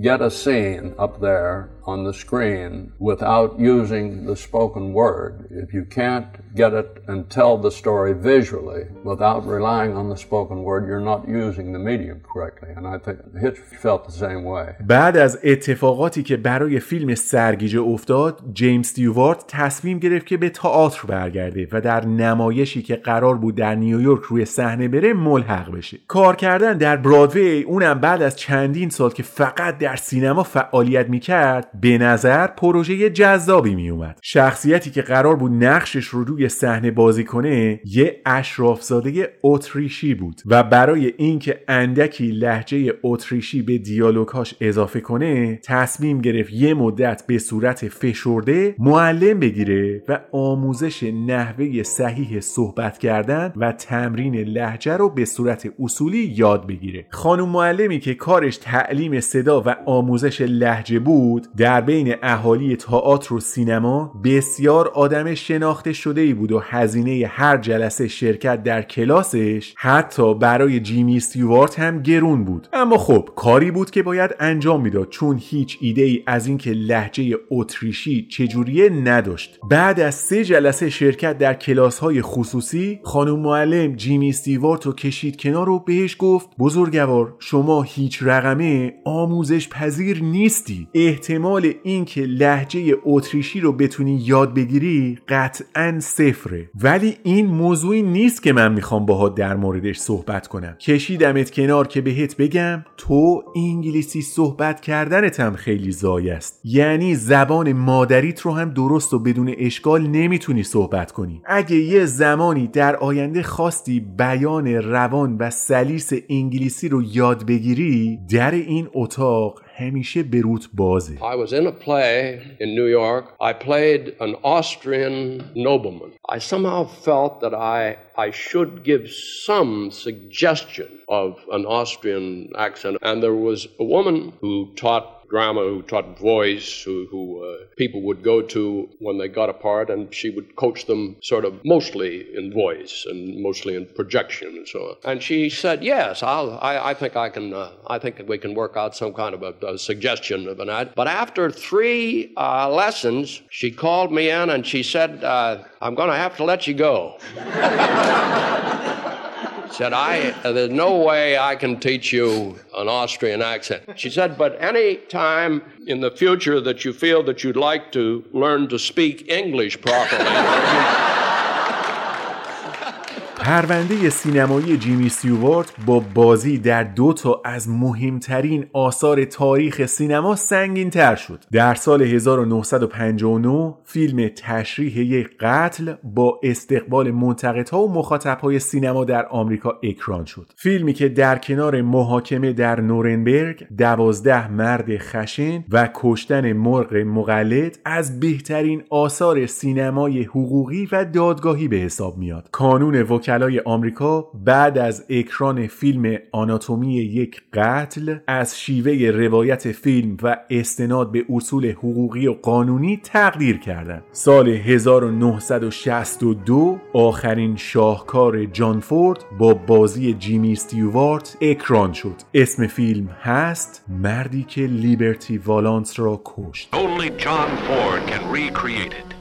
People with wonderful characters who have become legend in their own time. Of them all, two are the most memorable. Liberty Valance and the man who shot him was justifiably destined to become a hero. Yet, strangely enough, only one of these people could be sure he knew the identity of the man who shot Liberty Valance.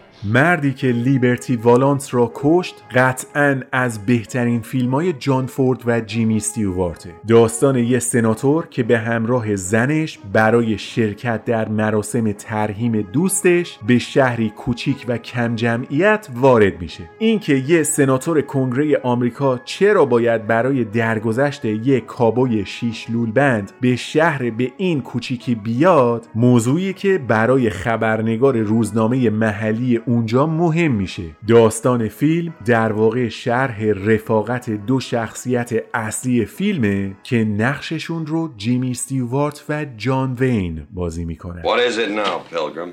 Your conscience? Isn't it enough to kill a man without, without trying to build a life on it? You talk too much. Think too much.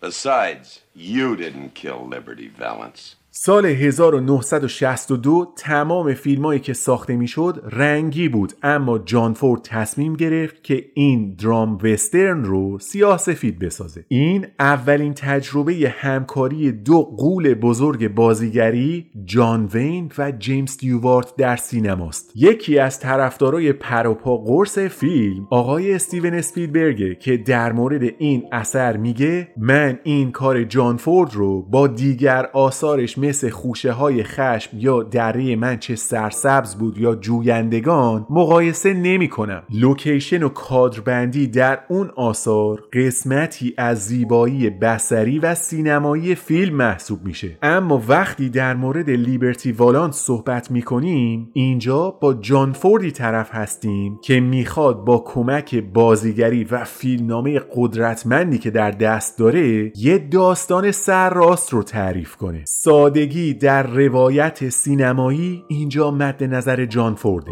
برای من خالصترین و بی‌آلایشترین فیلم جان فورد همین کاره. اینقدر هم که میگن این فیلم به نظرم وسترن نیست، بیشتر شبیه خطابه رسا در مورد عدالت و مسائل اجتماعی. I don't, you know, hold Liberty Valance up to John Ford's cinema. I don't hold it up to Grapes of Wrath or How Green Was My Valley or even The Searchers. Those films had a kind of location cin- cinematic novelty. This is John Ford telling a story based on performance and based on his strong screenplay and just based on, I think, a kind of simplicity in, in a visual style. Um, but, but the film just feels less like a Western and more like a social statement, more about social, more about justice. It's really a story about a man, a brilliant man played by Jimmy Stewart. And it's about the balance between law and taking responsibility for the justice that you know needs to be meted out. پرونده سینمایی جیمی استیوارت بعد از بازی در فیلم لیبرتی والانس از اوج خودش فاصله گرفت و به مرور و با افزایش سن و همینطور با توجه به ورود نسل جدیدی از بازیگرها به عرصه سینما از رونقش کاسته شد. در سال هزار و نهصد و شصت و هشت اما یکی از باشکوه ترین روزهای زندگی جیمز استیوارت رقم خورد. بازنشستگی یک کهنه سرباز، خصوصاً فرمانده‌ای که قهرمان جنگ جهانی دوم هم بوده، موضوعیه که هیچ وقت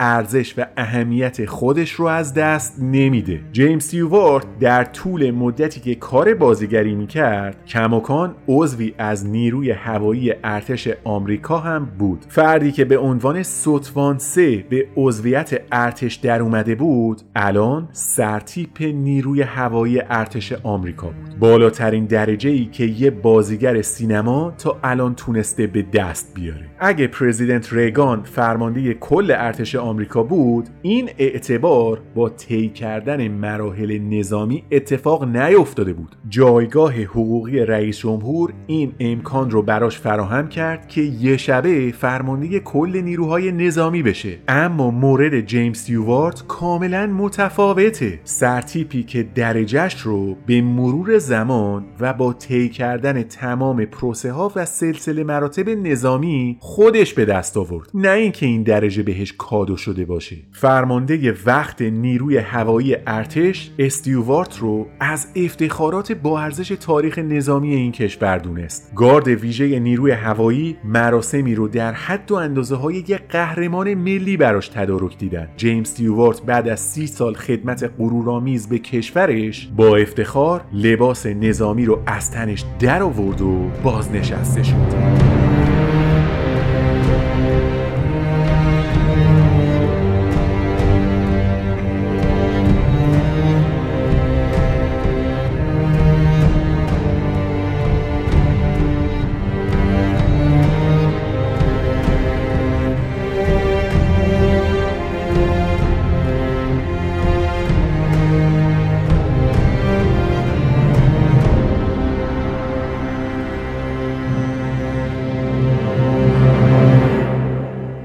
یکی از مهمترین اتفاقاتی که میتونه برای هر هنرمندی اتفاق بیفته اینه که در زمان حیاتش و به خاطر یک عمر فعالیت هنریش ازش تقدیر بشه. جیمز استیوارت این شانس رو داشت که به خاطر تمام دستاوردهای مهم زندگیش چه در سینما و چه در ارتش نشان ملی لیاقت رو از رئیس جمهور وقت آمریکا دریافت کنه. رونالد ریگان در مراسم تقدیرش گفت جیمز استیوارت که سال هزار و نهصد و سی و پنج برای اولین بار به هالیوود اومد سابقه حضور در بیش از هفتاد فیلم رو داره که تعدادی از اونها از درخشانترین آثار سینمای کلاسیک هستند. فیلم هایی مثل آقای اسمیت به واشنگتن می رود، داستان فیلادلفیا و چه زندگی شگفت انگیزی. انسان وطن پرستی که با شجاعت هرچه تمامتر در جنگ جهانی دوم به عنوان یک خلبان به کشورش خدمت کرد. در اکثر فیلماش تصویر مردی رو ارائه میده که صداقت داره و ارزش‌های اخلاقی جامعه آمریکا براش مهمه. یعنی دقیقاً همون مشخصاتی که آقای استیوارت در زندگی واقعی خودش هم با اونا شناخته میشه. مردی که شکوه و افتخار آفرید اما کنجکاوی و صداقتش رو از دست نداد. James Maitland Stewart arrived in Hollywood in nineteen thirty-five. Today, half a century later, his credits include more than seventy pictures, including including such classics as Mister Smith Goes to Washington, The Philadelphia Story, and It's a Wonderful Life. A patriot, Mister Stewart served with distinction as a pilot during World War Two, rising to the rank of colonel in the eighth Air Force. His typically American characters, boyish, honest, and kind, mirror the Jimmy Stewart in real life. An American boy who grew to a glorious manhood, but never lost his sense of wonder or his innocence. وقتی جیمز استیوارت مدال ملی شجاعت رو از رئیس جمهور آمریکا گرفت پشت تریبون رفت تا در جمع خانواده و دوستاش چند کلمه‌ای صحبت کنه. کل سالن مملو بود از بهترین ستاره‌های تاریخ سینما و هنر که همشون ایستاده بودن و جیمز استیوارت رو تشویق می‌کردن. بعد از چند دقیقه که از دست زدن مهمون‌ها گذشت جیمی گفت این باعث افتخار منه که جایزه‌ای رو بگیرم که قبل از من بسیاری از بازیگرهای مستعد و بی‌نظیر دیگه مثل هنری فوندا این جایزه جایزه رو گرفتن. ما نزدیک پنجاه ساله که با هم دوستیم و این رفاقت خیلی برای من ارزشمنده. احترامم نسبت به دوستم در کلام نمی گنجه. اگه در جهان چیزی به اسم هنر بازیگری وجود داشته باشه، هنری فوندا تعریف دقیق این کلمه است. بعدم با اشاره به جایزش گفت: من حقیقتاً آدم خوش شانسی هستم. سعادت و خوشبختی از این بالاتر نیست که در حرفه‌ای مشغول به کار باشی که عاشقشی و با آدمایی کار کنی که دوستشون داری و بهشون احترام میذاری و تازه برای این ترکیب شگفت‌انگیز پول هم میگیری. برای تک تک لحظاتی که در این حرفه سپری کردم قدردان و سپاسگزارم. Honored I am to be up here standing right where such really gifted and talented people have stood before me. Henry Fonda. If ever there was an actor, present company included, Henry Fonda is the very definition of the word. Just let me try to tell you what this evening means to Jimmy Stewart. And I've been lucky to work with people I love and respect. I'm just grateful for every wonderful day in this wonderful business, and I thank you. در حاشیه این مراسم یه خبرنگاری از جیمز استیوارت پرسید که تو در طول مدت فعالیت سینماییت با بهترین هنرپیشه‌های زن تاریخ سینما همبازی بودی. میخوام نظرت رو در مورد چند تاشون ازت بپرسم. شماره یک، مارلین دیتریش. جیمز استیوارت گفت اون بی‌نظیر بود. درک و دانشی که از تکنیک سینما داشت خیره کننده بود و البته بازیگر توانمندی هم بود. گزینه بعدی، جین آرتور. جیمی گفت اون انسان شوخ طبعی بود، کمدین نبود اما ذاتاً بامزه بود، انگار همچین خصوصیتی درونش نهادینه شده بود. نفر سوم، کاترین هپبرن. جیمی هم گفت کیت هپبرن تمام مشخصات و کیفیت‌های لازم رو یه جا داشت، شوخ طبعی، شکوه، وقار و قدرت مثبت اندیشی، همه رو یه جا داشت. برخلاف چیزی که همه در موردش میگن، اصلاً آدم سختی برای کار کردن نبود، رک و صریح و لهجه بود. اگه میدید چیزی خوب نیست حرفشو محکم میزد تا اون کار درست بشه. و در آخر، گریس کلی. جیمز استیوارت گفت خدا حفظش کنه، راستش باورم نمیشه که وقتی پنجره پشتی رو با هم کار کردیم پنجمین فیلمش بود. فکر کن من احتمالاً فیلم چهلمم بود و این که دختری بعد از چهار فیلم بیاد و با بهترینا همکاری کنه واقعا شگفت انگیزه. گریس کلی دوست داشتنی، گرم، زیبا و بی‌نظیره. Over the years you co-starred with all the special women and and let me ask you just to give me thumbnail sketches if you will about a, a few of them. Marlene Dietrich, amazing. Great girl. How about Jean Arthur? Jean Arthur was humor. Humor without being a comedian. How about Katharine Hepburn? She had all the qualities, all the qualities, the humor, the glamour. How about Grace Kelly? Grace Kelly, bless her heart, she's amazing, wonderful, warm, beautiful quality to her. سال هزار و نهصد و هشتاد و پنج آکادمی اسکار تصمیم گرفت که به جیمز استیوارت به خاطر یک عمر فعالیت درخشان در زمینه سینما اسکار افتخاری بده. کری گرانت دوست قدیمی جیمی روی استیج اومد و بعد از یه معرفی کوتاه جیمز استیوارت در میان تشویق بی‌امان هزار روی سن برگزاری مراسم اومد. تشویق افرادی که در سالن بودن به مدت ده دقیقه ادامه پیدا کرد که این باعث شد کل زمان برگزاری مراسم اسکار از اون چیزی که پیش بینی شده بود طولانی تر بشه. استیون اسپیلبرگ در حاشیه این مراسم گفت از این که همزمان با جیمز استیوارت در یک سالن بوده احساس غرور میکنه. جیمز استیوارت در نطقی کوتاه پس از دریافت جایزه اسکارش گفت از کری گرانت و همینطور اعضای آکادمی اسکار برای این جایزه تشکر میکنم. من قدردان همکاران بازیگرم هستم برای کمک هاشون و دوستی هاشون در طول سالیان گذشته و همینطور تمامی عوامل سینما که بین هر اکشن و کات به من کمک کردن. من به صورت ویژه میخوام از فرانک کاپرا تشکر کنم، هم از کاپرا و هم باقی کارگردانایی که من رو به سمت نقش آفرینی های معنادار در طول مدت فعالیتم هدایت کردن. و در پایان سپاسگزار هم همه مخاطب‌های سینما هستم. همه شما مردمی که در طول این سالها با من مهربون بودین. شما زندگی شگفت‌انگیزی رو برای من ساختین. And I'm also grateful to my fellow actors and actresses for their help and their friendship through the years. Well, everybody's who was there with me and who helped me to get along so well between action and cut. And I'd also especially am I grateful to Frank Capra, all of the directors who have so generously and brilliantly guided me safely to more meaningful performances. And finally, the audience, all you wonderful folks out there. Thank you for being so kind to me over the years. You've given me a wonderful life. God bless you.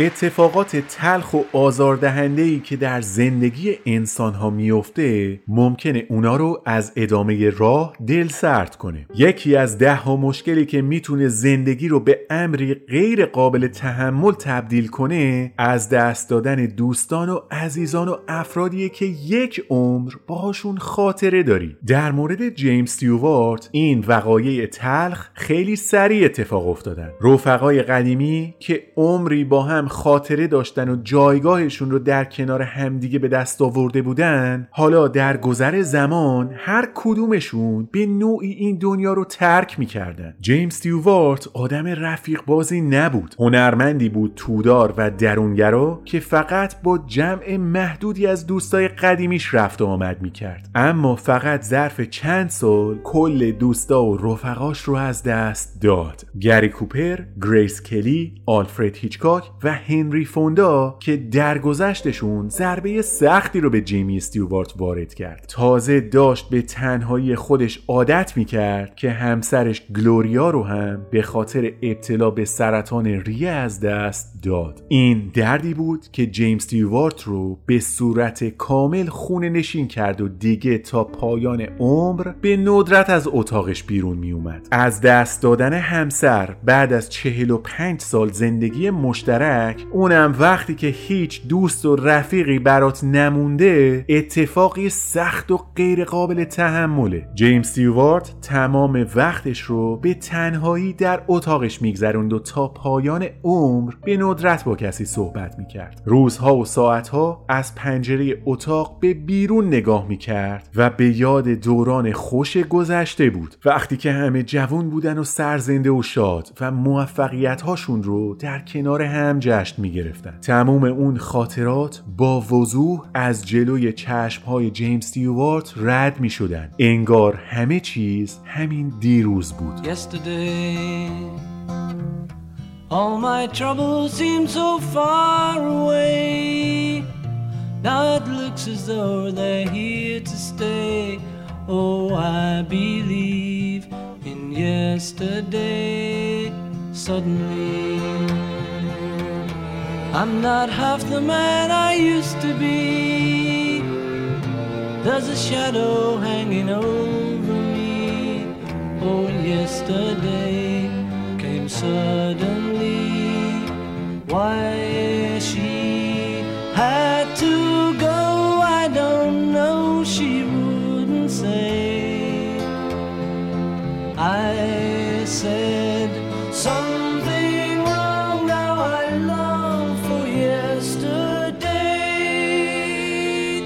Yesterday love was such an easy game to play.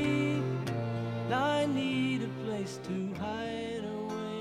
ادامه دادن زندگی زیر بار فشارهای روحی و جسمی کار ساده‌ای نیست. جیمز استیوارت هم از این امر مستثنا نبود. بعد از درگذشت همسرش فعالیت آنچنانی نداشت و بیشتر وقتش رو در تنهایی سپری میکرد. یکی از همین روزها فشار جیمی استیوارت افتاد و در خونه خودش زمین خورد. مشکلات پزشکی کم و بیش ادامه پیدا کرد و تقریباً هفته و ماهی نبود که جیمز استیوارت در بیمارستان بستری نشه. در تابستان سال هزار و نهصد و نود و هفت که برای مشکلات قلبی قرار بود چند روزی رو در بیمارستان تحت نظر پزشک باشه، لخت خونی در پای راستش ایجاد شد که جلوی یکی از شریان‌هایی که به ریه خون رسانی میکنن رو گرفت. در نهایت آقای جیمز استیوارت، یکی از درخشانترین ستاره های تاریخ سینما، در سن هشتاد و نه سالگی و بر اثر ایست قلبی چشم از جهان فرو بست. آخرین جمله‌ای که قبل از مرگ و در حضور بچه‌هاش زیر لب زمزمه کرد این بود: الان دیگه میتونم با گلوریا باشم.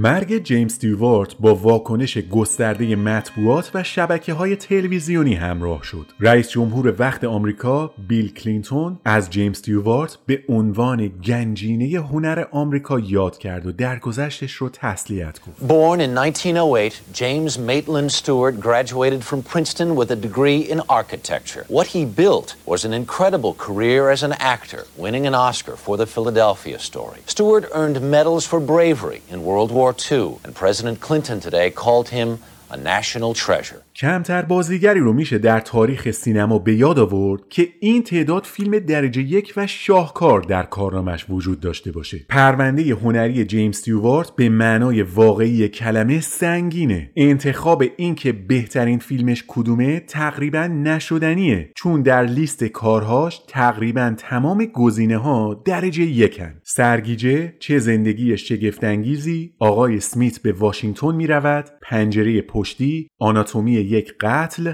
داستان فیلادلفیا، مردی که لیبرتی والانس را کشت و مغازه گوشه خیابان. واقعا از بین اینا انتخاب بهترین فیلم کار سختیه، هرچند که خود جیمز استیوارت بهترین کارش رو چه زندگی شگفت‌انگیزی اثر کاپرا میدونست. Well, just one last question. You've had a variety of roles. Do you have one favorite picture? Yes, I have a favorite picture, a Frank Capra picture. It's a Wonderful Life. سوالی که وجود داره اینه که چه جوری میشه یه بازیگر پنجاه سال در اوج باشه. راز چنین موفقیتی چیه؟ آقای جیمز استیوارت در پاسخ به این سوال گفته: در درجه اول عشق و علاقه و وفادار بودن به حرفه‌ای که در اون مشغول به کار هستی. یه بازیگر خوب همیشه در حال یادگیریه. یادم یه بار ازم سوال کردن که کی متوجه شدی که روی قله بازیگری ایستادی؟ جوابم این بود که به عنوان یه بازیگر هیچ وقت به قله نمیرسی. این حرفه رو به هیچ عنوان نمیشه به صورت کامل یاد گرفت و همیشه موضوعی برای آموزش وجود داره. You have been a star now for fifty years. How do you account for your longevity at the top of the business? Number one, a sort of a love and devotion to what I'm doing. Some people say that when did you know that you had reached the top? I, I, I never thought of it in those terms. I, you don't reach the top. You, an actor is never finished learning. جیمز استیوارت صاحب یه نظریه است در مورد هنر بازیگری. اسمش رو گذاشته نظریه لحظه ها. خودش میگه نتیجه سالها کار کردن در سینما منو به این نتیجه رسونده که در حرفه بازیگری تو نمیتونی در سراسر فیلم درخشان ظاهر بشی. میزان موفقیت و درخشش در هر اثر محدوده. بازیگر خوب بازیگریه که لحظات درخشان خلق کنه. از اجرا و شخصیت پردازی و اینا حرف نمیزنم و نه، منظورم اینه که اگه یه بازیگر بتونه یه آن یا یه لحظه رو بسازه، اونه که میتونه باورپذیری ایجاد کنه. خیلی از مواقع مردم میان سراغ من میگن اونجا تو اون فیلمه چقدر خوب بودی. اسم فیلمو یادشون نمیاد، خاطرشون نمیاد که فیلمو کجا دیدن یا اینکه کی توش بوده یا کارگردانش کی بوده. فقط به من میگن اونجا یکی بد بد نگاهت کرد و تو هم توی چشاش زل زدی و عجب نگاه معرکه‌ای بود. وقتی از خلق یک لحظه یا یه آن صحبت میکنم منظورم دقیقاً همچین چیزیه، تک لحظه‌ای که در ذهن مخاطب حک میشه. I'm getting to believe that in films what everybody is striving for is to produce moments. Not a performance, not a characterization, not something that you get into the part and it's... You produce moments. As the people who come up to me and say, I, uh, I like that picture you did, they won't remember where they saw it, they won't remember who was in it, but they said, you know that picture, you were in this room, and uh, you were some kind of a lawyer or something, and uh, th- this fellow was over there, and he turned to you and he said, and I forget what he said, but you you looked at him, and boy, that look, that was some look you gave. And, and a great many times, you remember that moment, too. And I remembered exactly the moment and exactly the film. I remembered who was in it and who directed it. And I also realized that that picture had been released twenty years before. And it, it made a tremendous impression on me to think that that I had been part of creating a moment that this man had liked and had remembered for twenty years. This is what I mean by the moment. در مورد اهمیت و جایگاه جیمز استیوارت در تاریخ سینما خیلی از آدم‌ها اظهار نظر کردن. مثلا آقای کلینت استوود گفته درسته که همه جیمی استیوارت رو به عنوان انسانی آروم میشناسن و در کمدی هم مثلا در داستان فیلادلفیا درخشانه، اما وقتی قراره در سکانسی عصبانی بشه خشمی که نمایش میده باورپذیر و حقیقیه و فکر میکنم این ریزه‌کاری‌های بازیگری رو خیلی بهتر از همتایان خودش مثل جان وین یا گری کوپر یا سایر هنرپیشهایی که وسترن بازی می‌کردن انجام میداد. You know, Jimmy Stewart had this ability, even though he was known as a guy who was very gentle and playing the light uh, Philadelphia Story kind of uh, movies, but he did have this great touch with his own anger. When he did an anger scene, you felt a, you felt a genuine anger kind of, you know, developing inside of him. Uh, You know, he was Mister Nice Guy, and and then when when crossed and when wronged, he would uh, step forth and and really let loose. And I think he he did that almost better than any of his contemporaries of that day, Wayne and Cooper and uh, some of the other. Uh... تام هنکس میگه یکی از بزرگترین شانس‌های زندگی من دیدار با جیمی استیوارت، اونم توی خونه خودشه. ما قرار بود برای روی جلد یه مجله چند تا عکس مشترک بگیریم. بعد از اینکه کار عکاسی تموم شد گفت بیا بریم خونمو بهت نشون بدم. سر تا سر دیوارهای خونش پر بودن از عکس‌های خودش و همسرش و بچه‌هاش. حتی یه دونه عکس یا پوستر سینمایی هم از جیمز استیوارت بازیگر روی دیوار نبود. تمام عکس‌ها خونوادگی بودن به جز یه استثنا، تابلو نقاشی شده از یه اسب، نقاشی که دوستش هنری فوندا براش کشیده بود. جیمی استیوارت و هنری فوندا یک کار مشترک با هم داشتن که توی اون فیلم جیمی سوارکاری میکرد و اتفاقاً عاشق اسبش بود. هنری فوندا که میدونست رفیقش چقدر این اسب رو دوست داره یه نقاشی ازش کشید و داد به جیمز استیوارت و اون تنها قابی بود که اونجا متفاوت بود. I'm in Jimmy Stewart's house getting my picture taken with him. So he's showing me around his his living room and there is no sign of Jimmy Stewart the movie star anywhere in this thing. Actually there's there's some photographs of a man, a woman and a daughter in various places around around the world in picture frames and there is no sign, there's nothing from nothing nothing from It's a Wonderful Life or whatever, but there's a picture, there's a painting of a horse, here's a painting of a horse and it's yeah yeah that's uh Henry Hank Fonda painted that for me. آقای برت لنکستر میگه جیمی استیوارت یه بار بهش گفته که بازیگری یه حرفه است نه یه آیین یا دین، با دعا کردن و بس نشستن نمیشه پیشرفت کرد، راهش فقط پشتکار و فعالیت اهمیت زیاده. واقعیت اینه که جیمز استیوارت بعد از پنجاه سال فعالیت و حضور در هشتاد فیلم بهترین شخصیت سینمایی تاریخ رو از خودش ثبت کرده. جیمز استیوارت در صحبتی که با هم داشتیم به من گفت مخاطب‌های سینما برای من مشتری محسوب نمیشن. اونا شریک و پارتنر من هستن. برای اوناست که من از اصول اخلاقی میگم، از معرفت و صداقت و شجاعت. جیمی استیوارت یه شهروند با ارزش برای کشورشه، چون به عنوان بازیگر مورد احترام و به عنوان یک انسان نجیب و خوشنام و قابل ستایش. جیمی استیوارت once said the most important thing about acting is to appreciate it as a craft and not as some mysterious religion. You don't have to pray to be a good actor. Now, Jimmy's been a film actor for nearly fifty years and during that time he's made over eighty films, grow into what has been described as the most complete cinema personality in the American screen. Jimmy's often said, I never think of audiences as, as customers. I consider them my partners. He has portrayed for those audiences values they admire, decency, bravery, honesty, and he is a valued citizen of his country in real life. As an actor, he is respected for what he has done, and as a man, he is respected for what he is. هنری فوندا، دوست و رفیق پنجاه ساله جیمز استیوارت، در موردش گفته اینقدر حرفای خوب در مورد جیمی استیوارت دارم که قابل مقایسه با هیچ فرد دیگه‌ای در زندگیم نیست. من و جیمی خیلی سال پیش با هم به هالیوود اومدیم و به عنوان دو تا جوون جویای نام کارمون رو در سینما شروع کردیم. ما بازمانده نسلی هستیم که بهش دوران طلایی هالیوود میگن. راه خیلی دور و دراز رو در کنار هم طی کردیم و هیچ کس تو رو به اندازه من نمیشناسه. امشب اومدم اینجا تا رمز و راز هنر جاودانه جیمز استیوارت رو براتون برملا کنم و اونم چیزی نیست جز دقت و ریزبینی زیرکانه‌ای که در هیچ بازیگر دیگه‌ای نیست و فقط مختص به خودشه، چیزی که میشه ازش به عنوان لحظات خاص و تکرار نشدنی جیمز استیوارت در سینما یاد کرد. Really been looking forward to this evening. Because I can't think of a fellow I'd like more to say nice things about than my friend Jim Stewart. Jim and I arrived in Hollywood forty-three years ago, two young actors trying to make it in pictures.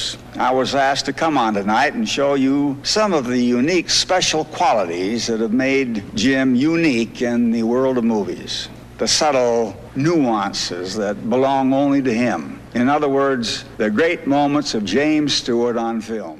یکی از شاخصترین چهره‌های تاریخ سینما بدون شک آقای اورسن ولزه. توی مصاحبه‌ای در مورد جیمز استیوارت گفته صنعت سینما مثل یه جنگل سرسبز میمونه، جنگلی که تشکیل شده از هزاران گل و گیاه و درخت متفاوت که هر کدوم رنگ و بوی خودشونو دارن. عمر بعضی از این گیاها فقط یه روزه، خیلی زود شکوفا میشن اما توانایی این که این زیبایی رو حفظ کنن رو ندارن و به سرعت پژمرده میشن و از بین میرن. هالیوود خیلی از این دست آدم‌ها رو به خودش دیده، ولی پرونده هنری و سینمایی جیمز استیوارت تا ابد سبز و درخشان و زنده خواهد موند. هوا بارونی باشه یا آفتابی فرقی نمی‌کنه. موفقیت‌های جیمی متوقف نخواهد شد، چون هدف و آرمانی رو تعقیب می‌کنه که فناناپذیره. حتی وقتی که زرق و برق و تجمل سینما کم رنگ بشه هم جیمز استیوارت باقی خواهد موند.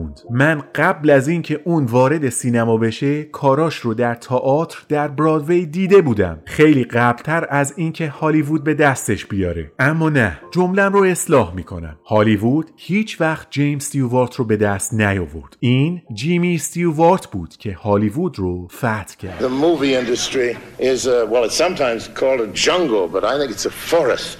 A forest made up of a million different plants and trees and shrubs. And some of these plants have a brief day in the sun.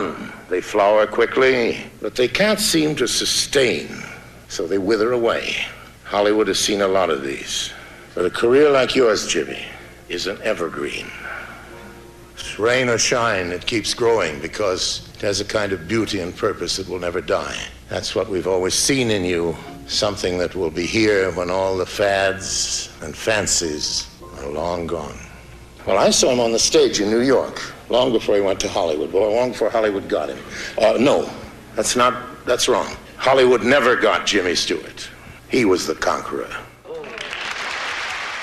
در یه مراسمی که برای بزرگداشت خدمات هنری جیمز استیوارت در هالیوود برگزار شد، ستاره‌ای حضور داشت که سالها بود از عرصه سینما خداحافظی کرده بود، اما برای شرکت در جشن قدردانی از دوستش کیلومترها سفر کرد تا خودش رو به این مراسم برسونه. هنری فوندا این مهمون ویژه رو به افرادی که داخل سالن بودن معرفی کرد و گفت حضور درخشان گریس کلی در فیلم پنج پنجره پشتی به حدی گیرا و دلچسب بود که جیمی بی‌صبرانه منتظر بود که این همکاری ادامه پیدا بکنه و این دو نفر بتونن مجدداً در یه پروژه سینمایی دیگه با هم همبازی بشن. اما گریس کلی نقش اصلی در قصه پریان رو قبول کرد و این چیزی بود که حتی هالیوود هم قادر نبود نسخه ای ازش رو براش بسازه. اولیا حضرت پرنسس گریس کلی الان اینجان تا در مراسم بزرگداشت جیمز استیوارت صحبت کنه. Jim's lovely co-star Grace Kelly in the Alfred Hitchcock film Rear Window caused such a sensation that moviegoers and Jimmy couldn't wait to see them in a, another film together. But it was not to be because the young actress was soon to star in a real-life fairy tale romance that surpassed even anything that Hollywood could imagine. And she's come all the way back here to Hollywood to be with Jim on his night. Her Serene Highness, Princess Grace of Monaco. این قسمت رو با حرفهای پرنسس گریس کلی در مورد جیمز استیوارت به پایان میبرم. میگه واقعا خوشحالم که در جمع دوستانم هستم و باعث افتخار منه که در مراسم قدردانی از جیمی استیوارت حضور دارم. من وقتی کارم رو در هالیوود شروع کردم، بالاترین حد کیفیت در سینما متعلق به فیلمی بود که جیمز استیوارت بازیگرشه. حضور در پنجره پشتی این واقعیت رو برای من اثبات کرد. دلیل این ممتاز بودن اینه که جیمی به کارش و حرفه‌اش متعهده. فیلم مورد علاقه جیمز استیوارت چه زندگی شگفت‌انگیزی از فرانک کاپراست. توی اون کار نقش آدم بدشانسی رو بازی میکنه که به تغییرات خوبی که در زندگی مردم ایجاد کرده آگاه نیست. در جایی که انگیزش رو برای ادامه دادن از دست میده، از بهشت براش فرشته‌ای میاد تا نجات بده و پیام اون فرشته امیده. زندگی یه نفر میتونه سرنوشت بسیاری از انسانها رو تحت تأثیر قرار بده. آقای جیمز استیوارت، این موضوع دقیقاً در مورد تو صدق میکنه. زندگی تو و کارت تأثیر بسزایی روی سرنوشت شمار زیادی از انسانها گذاشته. این زندگی توه که در واقع شگفت انگیزه. It's nice to be back. And I'm so pleased that I could come to share this evening with you, Jimmy. When uh, I first came to Hollywood, there was already a guarantee of special quality in the phrase, a Jimmy Stewart picture. And I came to uh, realize that working with him in Rear Window, and I was able to appreciate it firsthand. And it begins with Frank Capra's It's a Wonderful Life. Jimmy plays a small-town family man down on his luck. And who doesn't realize the good that he has done for the people who love him. And at one point he is very low, and Mister Capra sends him a guardian angel with a message of hope. And the message is, one man's life touches so many others. And Jimmy, that is true for you. Your life and your work have touched so many. Yours is really a wonderful life.